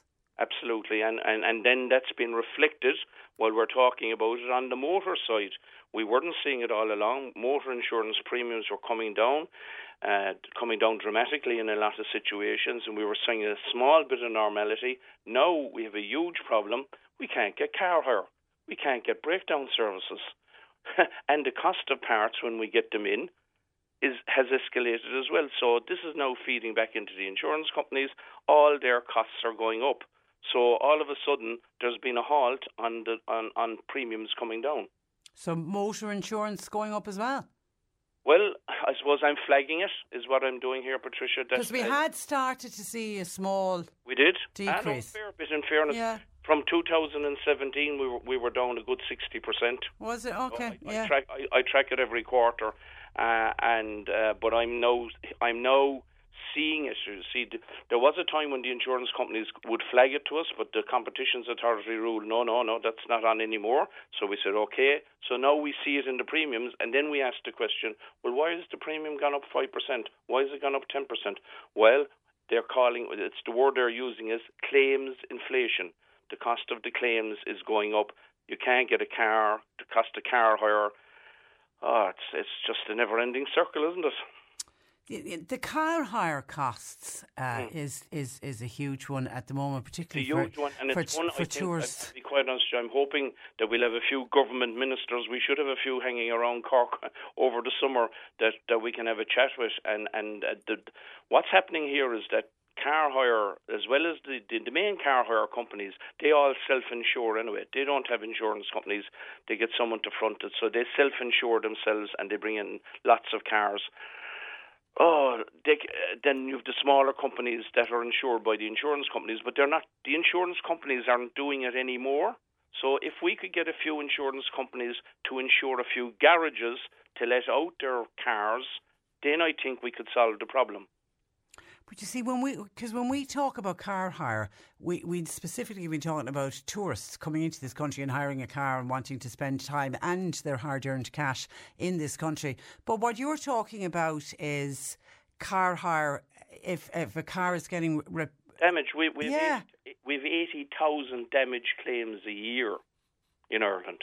and the insurance company, it'll be part of the premium. They'll offer you a replacement car if something goes wrong. But what you're saying is the cars are not available. Not available. Oh, It's it's it's it's causing delays. We're getting a lot of complaints from customers saying, "What am I waiting on?" And, and the only way, the only way, if if if the the garage themselves doesn't have a car, if they have a car that they can give the client and we can put the insurance onto it, all well and good. But in a lot of instances, the, the they're going to authorised repairers who do, who have only uh, maybe ten cars. Mm. But if they have twenty jobs, they can't they can't have. There's only ten cars, so there's only there's only so much to go around. Yeah, and a lot of people, if you're living in a rural area, you can't survive without your car. You cannot survive. So uh, I'm not. I'm not. You know, I'm. I'm just trying to raise the the. The, the, the people's expectations here are very high at the moment, and, and rightly so. And this is just something that we're going to have to tackle within the industry. Okay, can we go back to uh, dogs for a moment? Mary yeah. says, uh, What happens in a scenario like this? You're out walking and somebody is walking with a dog on a lead, one of those extension leads that can put the dog walking 10, 15 yards ahead of the person walking the dog. I've seen, said Mary, people nearly falling over that lead. What would happen if somebody fell over and broke a hip or broke a leg? Uh, who's responsible? The dog hasn't attacked anyone, but a member of the public has fallen over the lead belonging yeah. to the dog. absolutely, the, the, the owner of the dog is 100% responsible. Even for somebody tripping the over dog, the lead. Yeah. they, have, they should have their own home insurance or pet insurance to make sure that they're covering that dog. Okay, all right, okay. So you could have a claim against the owner of the dog. Oh, no, it's, it, the, the, claims, like I mean, with with, with uh, your solicitor friend last week, his claims is no claim against the dog. The claim is against the yes, owner. yeah, the owner of the dog. Yeah, the owner yeah, of the dog. The owner of the dog, and so it's vital that the owner of the dog is a over eighteen and b that the, whoever they're letting hold the dog is over sixteen. Yeah. Uh, for, for, under under the the the list of uh, uh, under the Dangerous Dogs Act. Normal pets, no problem whatsoever. But that's why you have to have control of a dog. Yeah, I, when I you're out in public you must have control, and, and people are just going to have to. There's been a lot of dog ownership, especially during COVID. It, dog ownership has increased, but people need to be responsible. And as, and while I'm, i put my tidy towns hat on for a minute, please beg it and bin it. Oh, Paul, the ongoing saga. Will we ever see an end to it? Will never. And we, we have a we have we have a pilot going in from I for compostable cups. Would you believe? Yeah, uh, it was one of the first in Ireland. It's going very well with country clean recycling. It's actually flying it. And yesterday, when we were uh, emptying the bin, getting it ready for the lads to collect this morning, wasn't there a doggy poo bag inside? Oh, for God's sake! Ah, for God's sake! Cop right. on! Look, Goodness me! On. Everyone needs to cop on, but I think we need to be responsible in our dog ownership. And look, I mean, let's let's hope it gets better rather than worse. Yeah, and for Fermoy, it always remains a very tidy town. Thank you. you're, you're doing great work. Listen, Paul, thank you for that. And thanks for joining us this morning. Good morning to you. That is uh, Paul Kavanagh of uh, McCarthy Insurance, just on dog licence that we touched on there with uh, Paul. Connor says, I've got two dogs. And we have our up to date dog licenses by them every year. But my neighbours have very large gates on the entrance to their dri- driveway, so nobody can get in without being left in by the owners. When a dog inspector or a warden calls, they can't access the house. What happens to those is many times the inspector uh, will call, and I'd say they simply can't gain ac- access. And I don't know, do you know for sure, Connor, that your neighbours don't have a dog licence? I wonder, is that the point that you're trying to make? Now, there's been a little bit of criticism about Limerick's fourth All Ireland final win in five years. And of course, yesterday they completed their three in a row. And some people are critical of the amount of money that's gone into Limerick GAA from one JP McManus. Somebody says, Patricia, it's wonderful that JP raises the money through his pro am for charities. But, and but is put in big capital letters, it's not fair on other GAA counties to put so much money behind one county team. They've been treated as almost professionals and paying for their every need. And it's not, says this texter, jealousy by other counties. Hurling is part of our heritage as an amateur, and I re- repeat, amateur sport sponsorship on the scale that Limerick has received has absolutely ruined it, according to this texter. But then I see a WhatsApp in from Jerry, I think. Is this in from Jerry? Did I see a name on this text? I thought I did. Uh, anyway, uh, who has a different view. He says the criticism with JP McManus is, unwar- is unwarranted. Tipperary had Neil Quinn in 2019. It's irrelevant in one sense when where where it comes from. Money is money. JP McManus deserves a lot of credit for putting the money back in, but it's not just money thrown in for the sake of putting money in. Hurling academies were started in 2011 Uh, they were set up when the minor team lost t- 2014. The minor All Ireland final to Kilkenny produced a lot of yesterday's team. Had a Cork man, Jerry Wallace, coach 2002 2006. Cork team. He was hurling director in the Limerick Academy then. So rather people bemoaning JP McManus's funding to Limerick, why not speak to the huge Cork connection behind the Limerick team? Also, they've got a great statistician, a statsman in the form of Sean O'Donnell. That's from Jerry. Thank you, Jerry. Just spotted your name. Who sent on links to pieces for me to uh, read about Limerick and, in particular, the statistician Sean O'Donnell, the man with the inside track on Cork. So he's a, a Cork man who is the statistician for uh, Limerick, and he sent me on other links. Thank you. I'll, I'll try and get to read them uh, later on. But it, Jerry's making the point that you know the criticism is unwarranted and that the money was put in with the academies and working on the different teams and building up the team. And he is right, the minor All Ireland team from 2014, a lot of those players were on the team yesterday, and that isn't that all successful counties will will clearly show that when you build up the teams, you start with the academies and you build them up from a young age. So, is it just jealousy on behalf of other counties that Limerick has JP McManus and he has the funding to be able to put into their team? Your thoughts welcome to 0818 103 103. We're going to take a break. We have news at 12 on the way. It's Monday, so Annalise Dressel, our nutritional therapist, will be joining us. Get your questions in, please. Cork today on C103. With Sean Cusack Insurance's Kinsale, now part of McCarthy Insurance Group. Want great advice? You know who to talk to. CMIG.ie. You're listening to Cork Today on replay. Phone and text lines are currently closed. Listen on the news there to uh, some research that's come out from Social uh, Justice Ireland, and they're calling for an increase in the provision of public transport in rural um, in rural areas. Uh, the research from Social Just Justice Ireland found a huge deficit in public transport provision in rural Ireland. 74% of all journeys taken in rural Ireland were in a private car, whereas in public transport it accounted for just 4.8% of all uh, journeys. I think anyone in, living in rural Ireland could have done that research for them and told them uh, the problem with uh, rural Ireland with public transport is the public transport unfortunately isn't there or what's there isn't adequate and certainly more needs to be done. Thank God that we have some of those rural transport links. If we didn't have them, I don't know how uh, people would be coping. 0818 103 103. Keep your questions coming in for Annalise Dressel, our nutritional therapist. If she can help you in any way, she's always a mine of information. Get your questions into John Paul or text or WhatsApp 0862 103 103. Mary in Bandon was on to tell us that a sum of money was found in Bandon on Saturday afternoon. It was about half past one.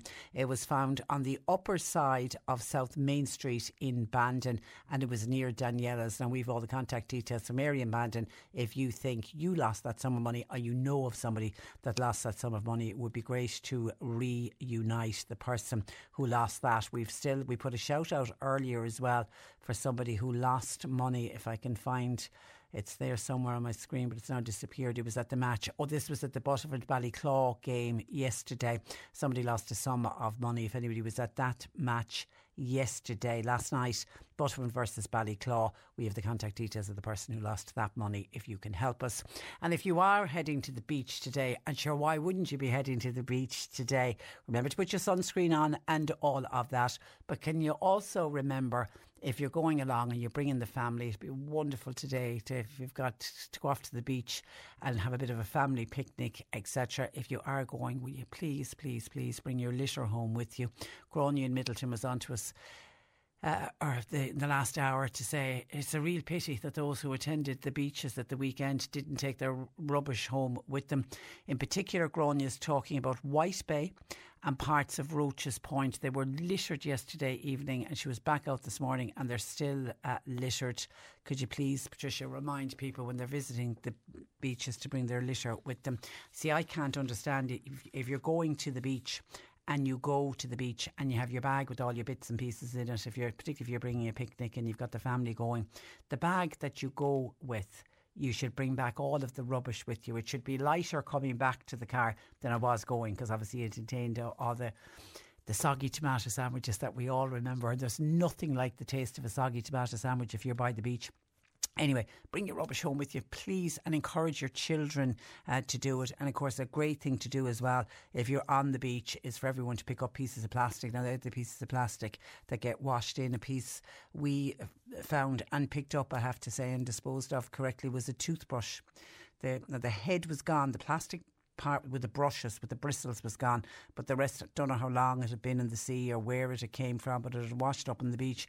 So if you all do your bit and get your children, and children love getting involved in that, get everyone to pick up so many pieces of plastic and just take them away with you and, and dispose of them, that would be great. That certainly would help all our wonderful beaches that we have.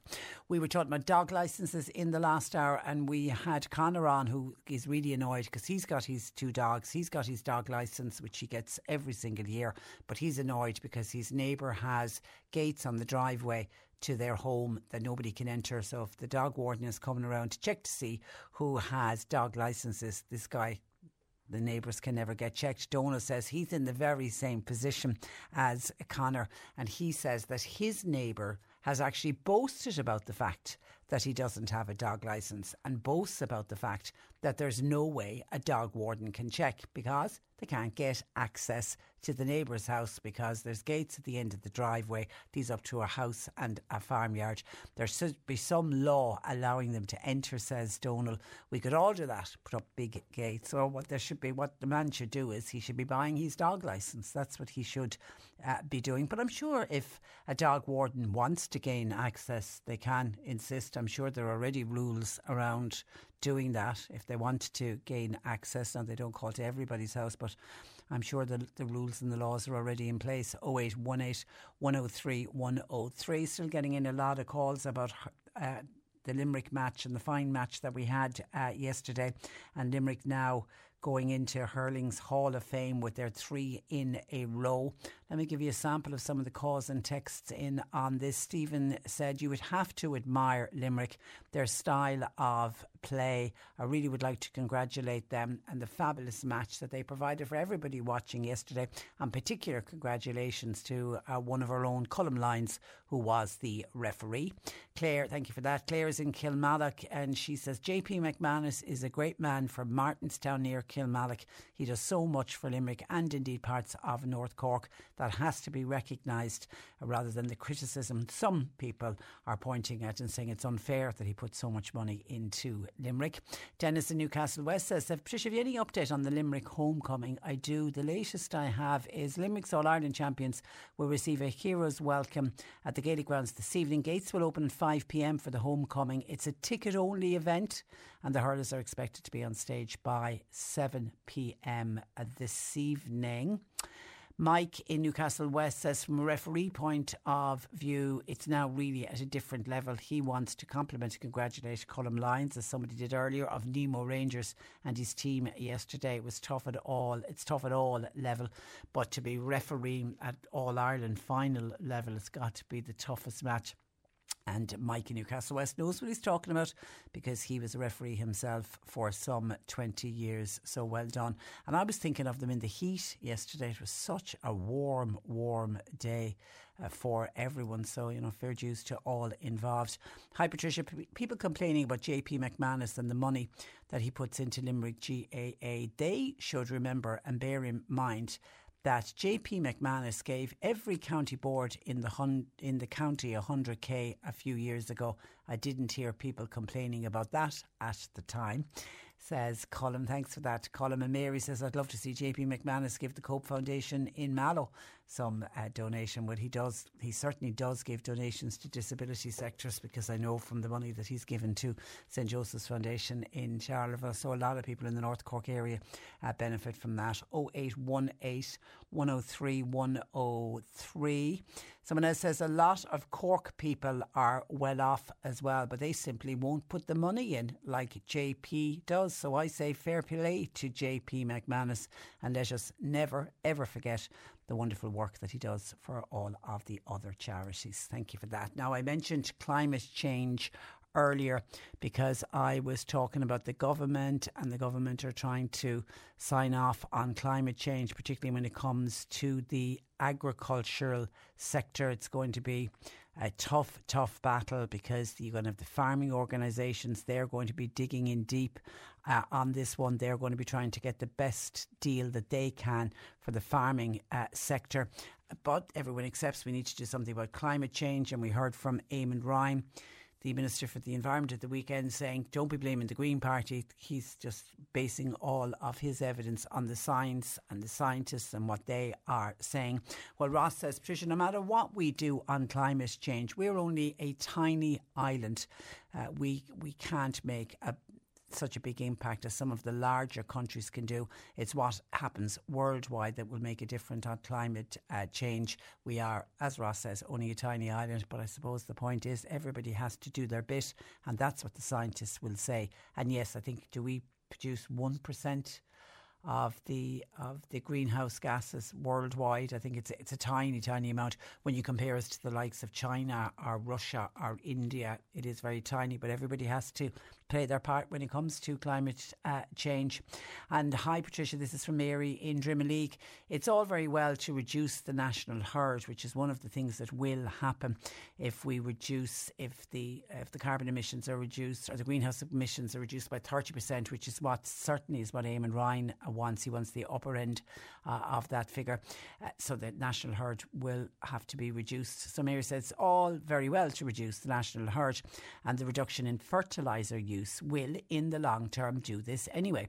Any reduction in the national herd will mean higher prices for milk, for cheese, for butter and all meats, as well as reducing farm inco- incomes and it will reduce it by a huge margin. We need to keep food production going to feed our nation as we all know worldwide there is going to be food scarcity, and we've spoken about that before in the programme. And then when you do get food scarcity, or even the notion that there's going to be a shortage, what happens? It causes panic buying and rising costs. We know we must do beyond our best to control climate change, and a solution must be found, and it must be found as soon as possible. I think everybody needs to do their best and help each other to overcome this problem this problem, but we need to do it, says Mary, in a very sensible way. And Eamon Ryan, in his defence, did say that all the sectors have to play a part. I mean, he mentioned energy, he mentioned transport, I mean, he mentioned it, you know, right across the board. But I know whenever we talk about carbon, and carbon emissions, there's always a huge thing about you know the aviation, the, the aviation industry. Every time a plane goes into the sky, the amount of carbon that they burn, and they don't pay the same carbon taxes or if any carbon taxes as somebody driving their car in and out uh, to work. And there's always the criticism: how fair is is that? But according to Eamon Ryan, every sector in this country has to step up to the mark and play their part. Thank you for those texts to 0862 103 103. The C103 Cork Diary. With Cork County Council delivering roads and housing, community and business supports all across the county. See corkcoco.ie. The 10th anniversary gala fundraising social dance for Marymount Hospice. That will take place in the Firgrove Hotel in Mitchelstown. It's happening tonight. Music is by Peter Burke. Special guests Art Supple and Bachelors in Trouble. Dancing is from 8.30. There will be a raffle, light refreshments will be served and admission is 10 euro. And the newly reopened Hannah's Bar, that's previously Griffin's in Scanakilla on the Mallow to Kildorrery Road, they're inviting senior citizens to join them this afternoon and every Monday afternoon between 2 and 5. You can join in their talent competition. They have a winning prize of 100 euro for a local charity of your choice. Great fun guaranteed. And Avondhu Blackwater Partnership are holding an information session entitled Everything You Want to Know about LGBTQI but we're afraid to ask. It's in the Mercy Centre in Mallow. It's this Wednesday morning from 11.15 to 12.15. Refreshments will be provided and information leaflets will be available to uh, take away. And St Patrick's Cemetery Mass will be held next Friday at 7pm. All are very welcome. Cork today on C103. With Sean Cusack Insurance's Kinsale, now part of McCarthy Insurance Group. For motor, home, business, farm, life and health insurance, cmig.ie. Inchydoney Inshore Lifeboat have become increasingly worried about the volume of beachgoers who are swimming in the Western Channel at Inchydoney. And to explain more, I'm joined by a member of the Inchydoney Inshore Lifeboat, and that is John O'Sullivan. Good afternoon to you, John. Uh, good afternoon, Patricia. On an absolutely beautiful day. Are you down around Inchydoney today? I am. I'm down here at the moment. Yeah, it's uh, it's, quite busy there now. Then today, to be honest, with you, Patricia. Is it? Continues. Yeah, it's quite busy. Yeah. Yeah, so yeah, they're just so pleased. And, and, and the reason for this interview is we want people to go to Inchydoney and enjoy it, but we want people to go and be safe. Talk to me about the Western Channel at Inchydoney and why it's so dangerous. Yeah, I think Patricia, if uh, people know Inchydoney, they know there's two uh, very very large beaches there: the East Beach, uh, East, East Beach, and the West Beach. And the thing about them is that there's uh, the lifeguards patrol both of those beaches and set up um, red and yellow flag swim zone areas that are safe to swim in and monitored. But then we go to the Western Channel, which has always been a dangerous place uh, down in Inchydoney. What basically happens is the tide comes into that area, it fills up an area that's known as Mucker Strand, and as the tide turns, it's trying to push out through a very narrow gap between uh, that west piece of Inchydoney and Dunmore, creating uh, a very strong rip current there. And local people know this and therefore won't swim, but it's people new to the area. Absolutely. Uh, uh, if you know Inchydoney, as I said, the, the Western car park, there's a public car park down there, and people get out of their cars, Patricia, and in fairness to Cork County Council, on that access down to the beach, there are, they have installed signs. They are there with years saying this is a dangerous area, do not swim in this area. But unfortunately, people bypass those signs and they go straight down onto the, onto that beach, which is there's no point saying anything about it. It's a beautiful part of Inchydoney, mm. but it's lethal. Yeah, and you know, I was on Long Strand on Saturday, and there's signs up there talking about the rip currents and this isn't a safe place to swim. But when you're looking out at it, you'd be thinking, what are those signs for? That's beautiful beach. That sea is grand and calm. That'll be fine. But those signs are there for a reason. Yeah, Patricia, and even in Inchydoney, uh, the lifeguards will set up every day. There'll be slightly different areas on the east and west beach where the lifeguards will set up their red and yellow flag swim zones. And if you notice them, they'll move them slightly during, as the tide's flowing. It, uh, it depends whether the tide is, is falling or rising because there's rip currents, Patricia, on every single beach in Ireland. And they can be hard to spot at times. But the thing about Inchydoney and the thing about the Western Channel in Inchydoney is we know, like clockwork, when that tide is going to fall, there will be rip currents there. And there's a problem with there as well is that the beach shelves, I think everybody knows Inchydoney, it's a very flat beach. You know, it's a very safe beach to go swimming in. The water doesn't get deep quickly. But the problem with the Western Channel is it falls away within a metre of walking into the water, you could be over your head. Oh my goodness! And that's and that if you're not a strong swimmer, are not expecting it. That's just because I I had Roger Sweeney on from the Irish Water Safety on Friday because you know we we knew that this good weather was going to come and people would be heading to the beaches and heading to the waterways. And you know there'd been two tragic drownings last week, and then even last night there was another tragic drowning in in Killorglin. So that's why when lifeguards, when you go to a you pick a beach that has a lifeguard and stay within the flags. Absolutely Absolutely, Patricia, and we're very lucky here in Cork. We've got some excellent beaches, lifeguarders from Youghal all the way to Barley Cove, and in particular, I'm speaking here as a member of Inchydoney Lifeboat, where existence was formed because of a tragedy here in '68. And when that drowning happened, it affected the community down here, and they decided to put together a rescue boat that could be on duty the same time as the lifeguards to help out. Cork County Council and the lifeguards down here are in charge of Inchydoney and the water safety there, and they're doing huge work at the moment, Patricia. And we're just there to back them up. But people have to respect what the lifeguards are yeah. saying. They have to look at the signs and don't be afraid to go up and ask someone as well, a lifeguard or someone with an Inchydoney lifeboat uh, t-shirt on them. Ask them about them because that's what they're there for, is to inform, you know. And if a lifeguard tells you to get out of the water or to move to a different part of the beach. They're not doing it to be killjoys, they're doing it to protect you.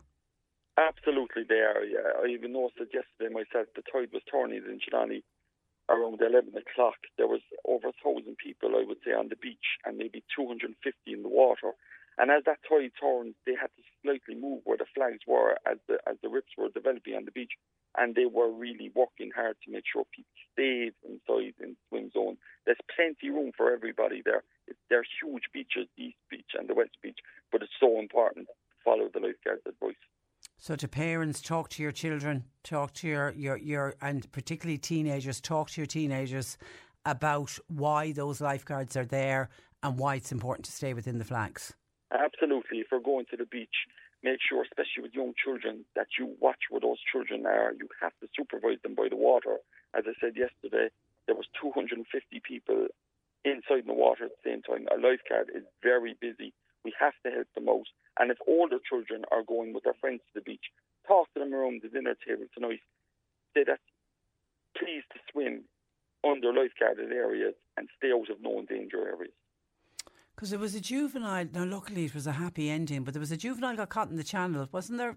Was it that there, this week, last there week? was, Patricia. It was last Friday night weekend. To be quite honest, we only heard about it a couple of days later, Patricia. That's what happened. People go in there. It's really a blind area. We'll send over the lifeboat there several times a day. We'll inform people it's dangerous to swim there, to come out. But Patricia, to be quite honest, when the boat leaves and goes back onto the West Beach and East Beach on patrol, unfortunately, people go back in. There was a member of the public who took a child out of the out of the channel who was in danger last uh, Friday week evening, and to be quite honest, uh, averted the tragedy. Yeah, we could have been adding it to the, the list of, of three families now in, in the last seven days.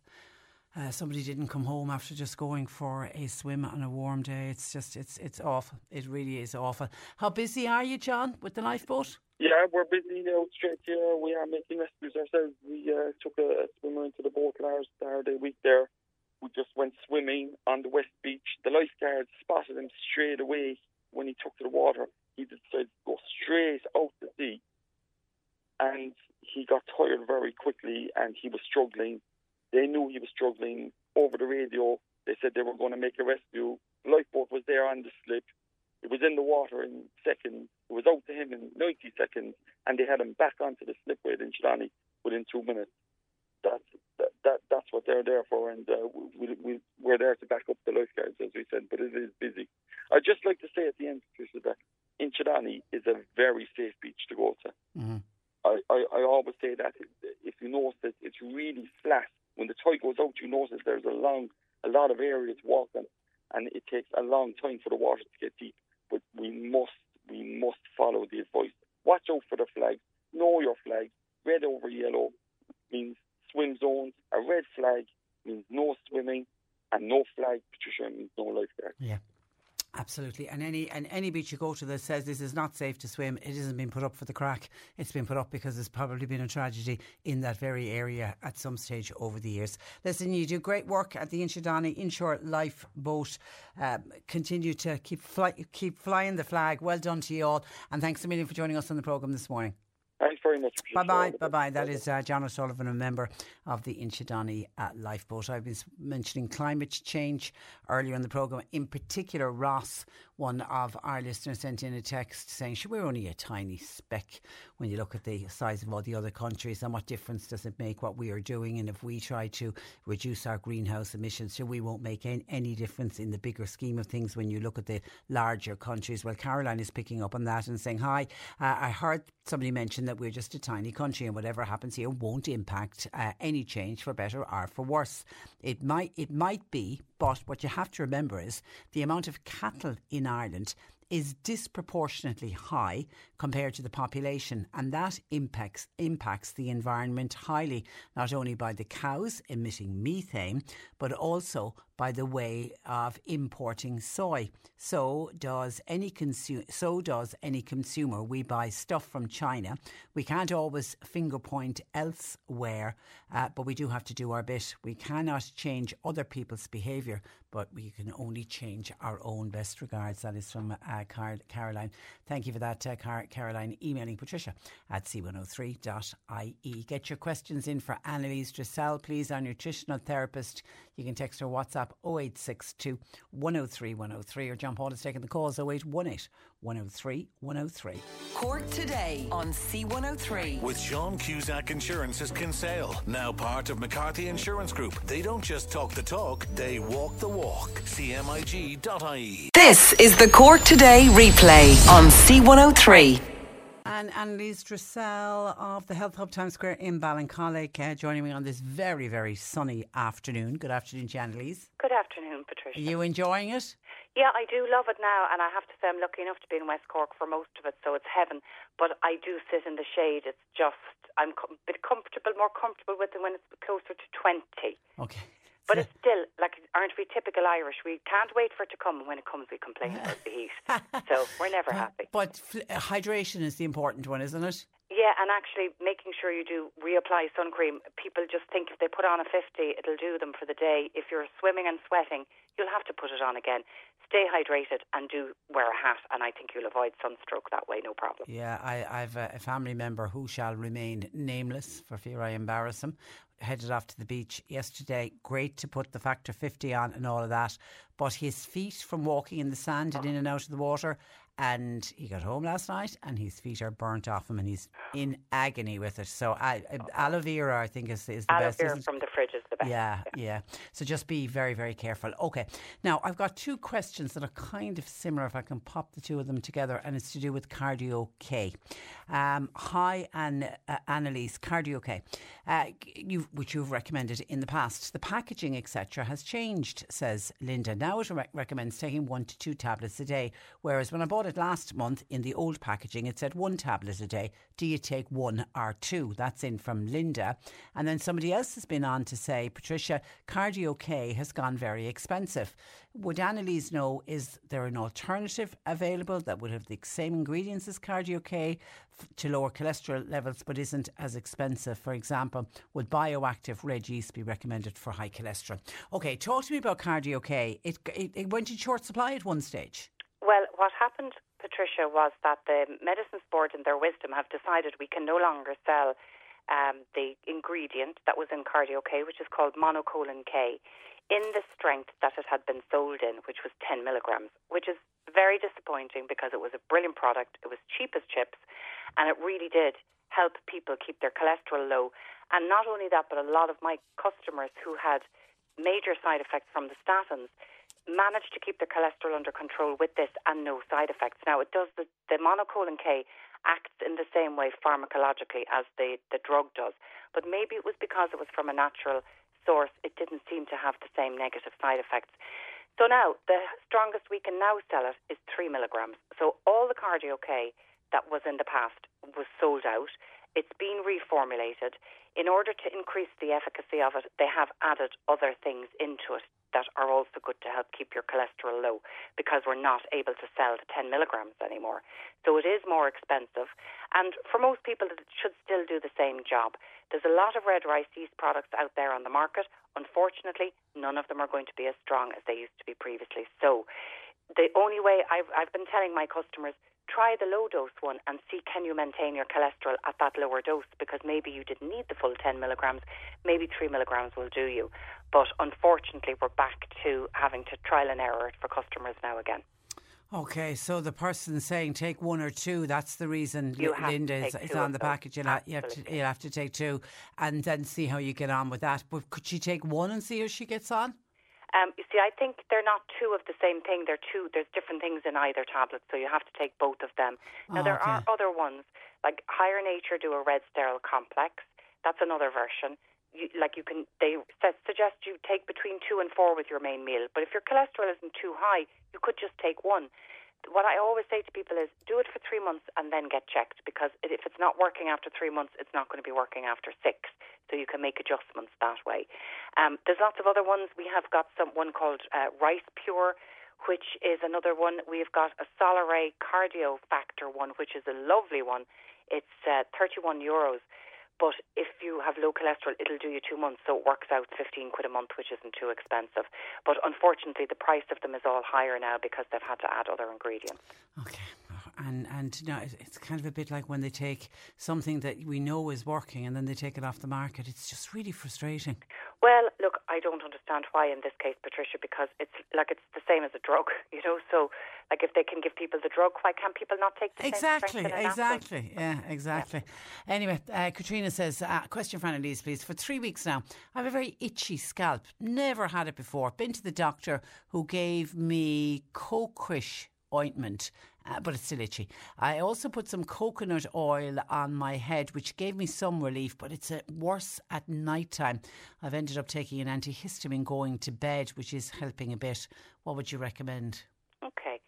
So, the first thing I would say is look at your shampoos and other products that you have been using on your hair to see are you using something dif- different. A lot of my customers are allergic to something called sodium lauryl sulfate, which is added to most shampoos and hand soaps and body washes as a foaming agent. But I like I personally would be allergic to that now. So as soon as I wash my hair with a shampoo with that in it, my head will itch. So that would be um, one option is to go and get a shampoo that has no sodium lauryl sulfate in it. Um, it could be an allergy. Uh, it's unusual that it just would affect the scalp.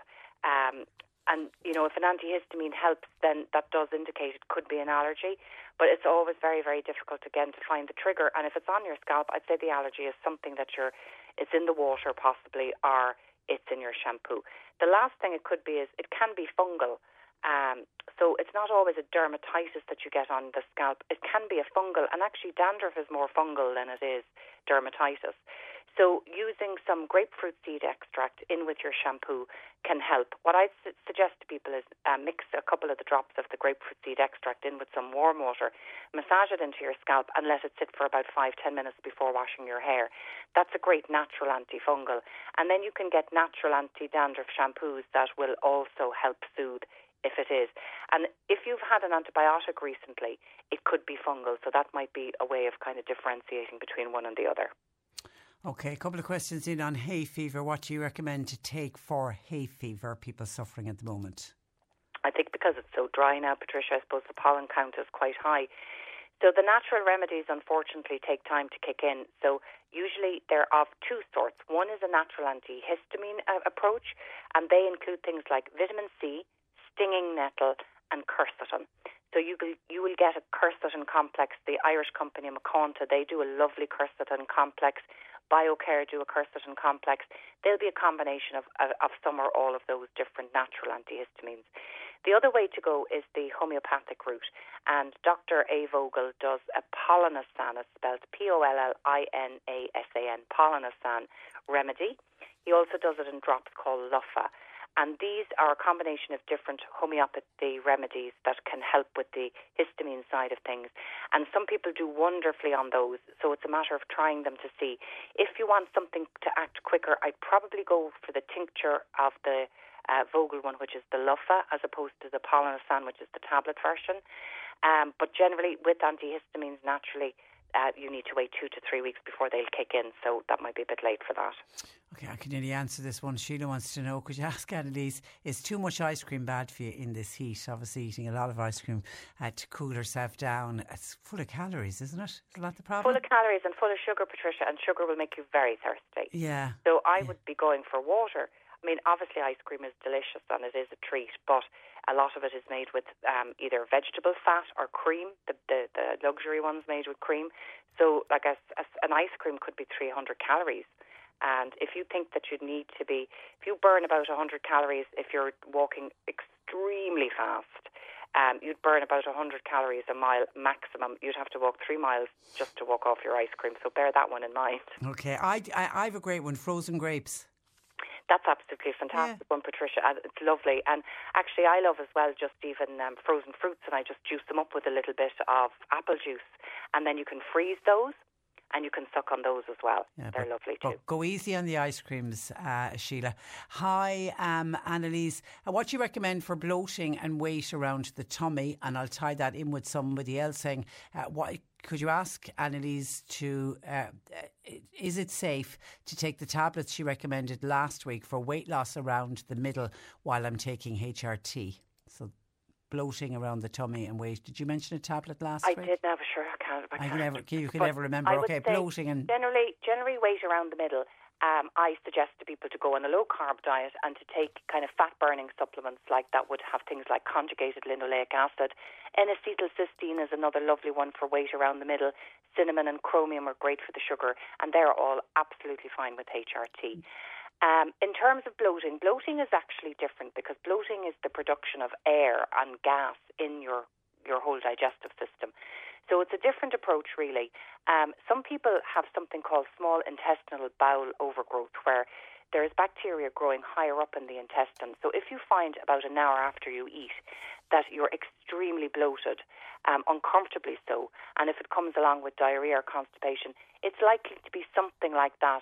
And the best way to cure that is to take kind of herbs that will basically re-cleanse and re-sterilize the small intestine.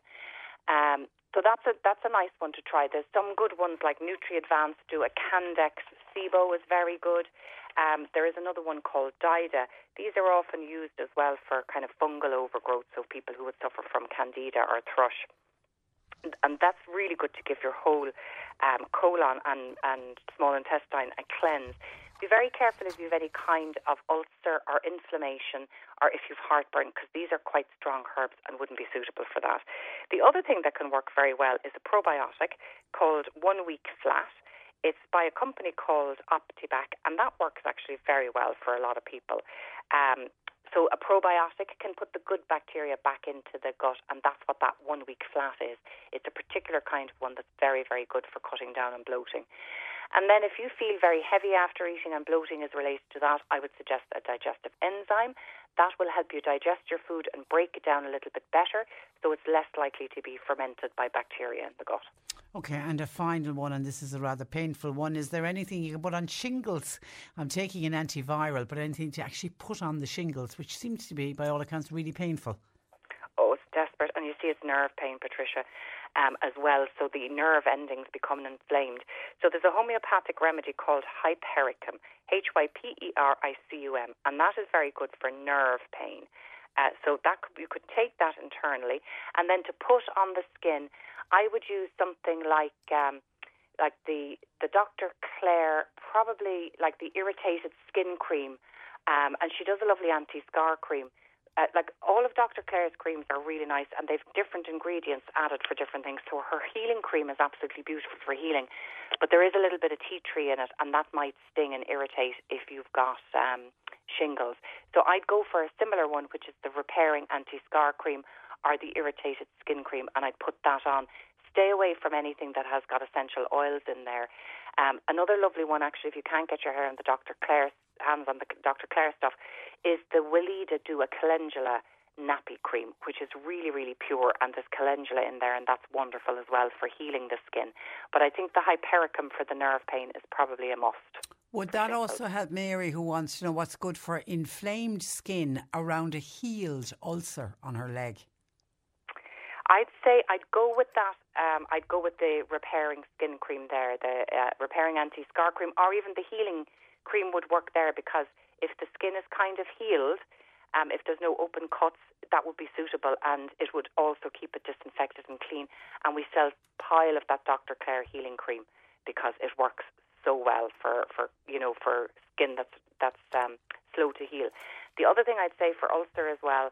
Um, that's slow to heal. Vitamin C is very important to knit the skin back together, as is zinc. So I would definitely take those. And there, if you can't get your hands on the Dr. Claire stuff, Comfrey is another one that will knit things back together.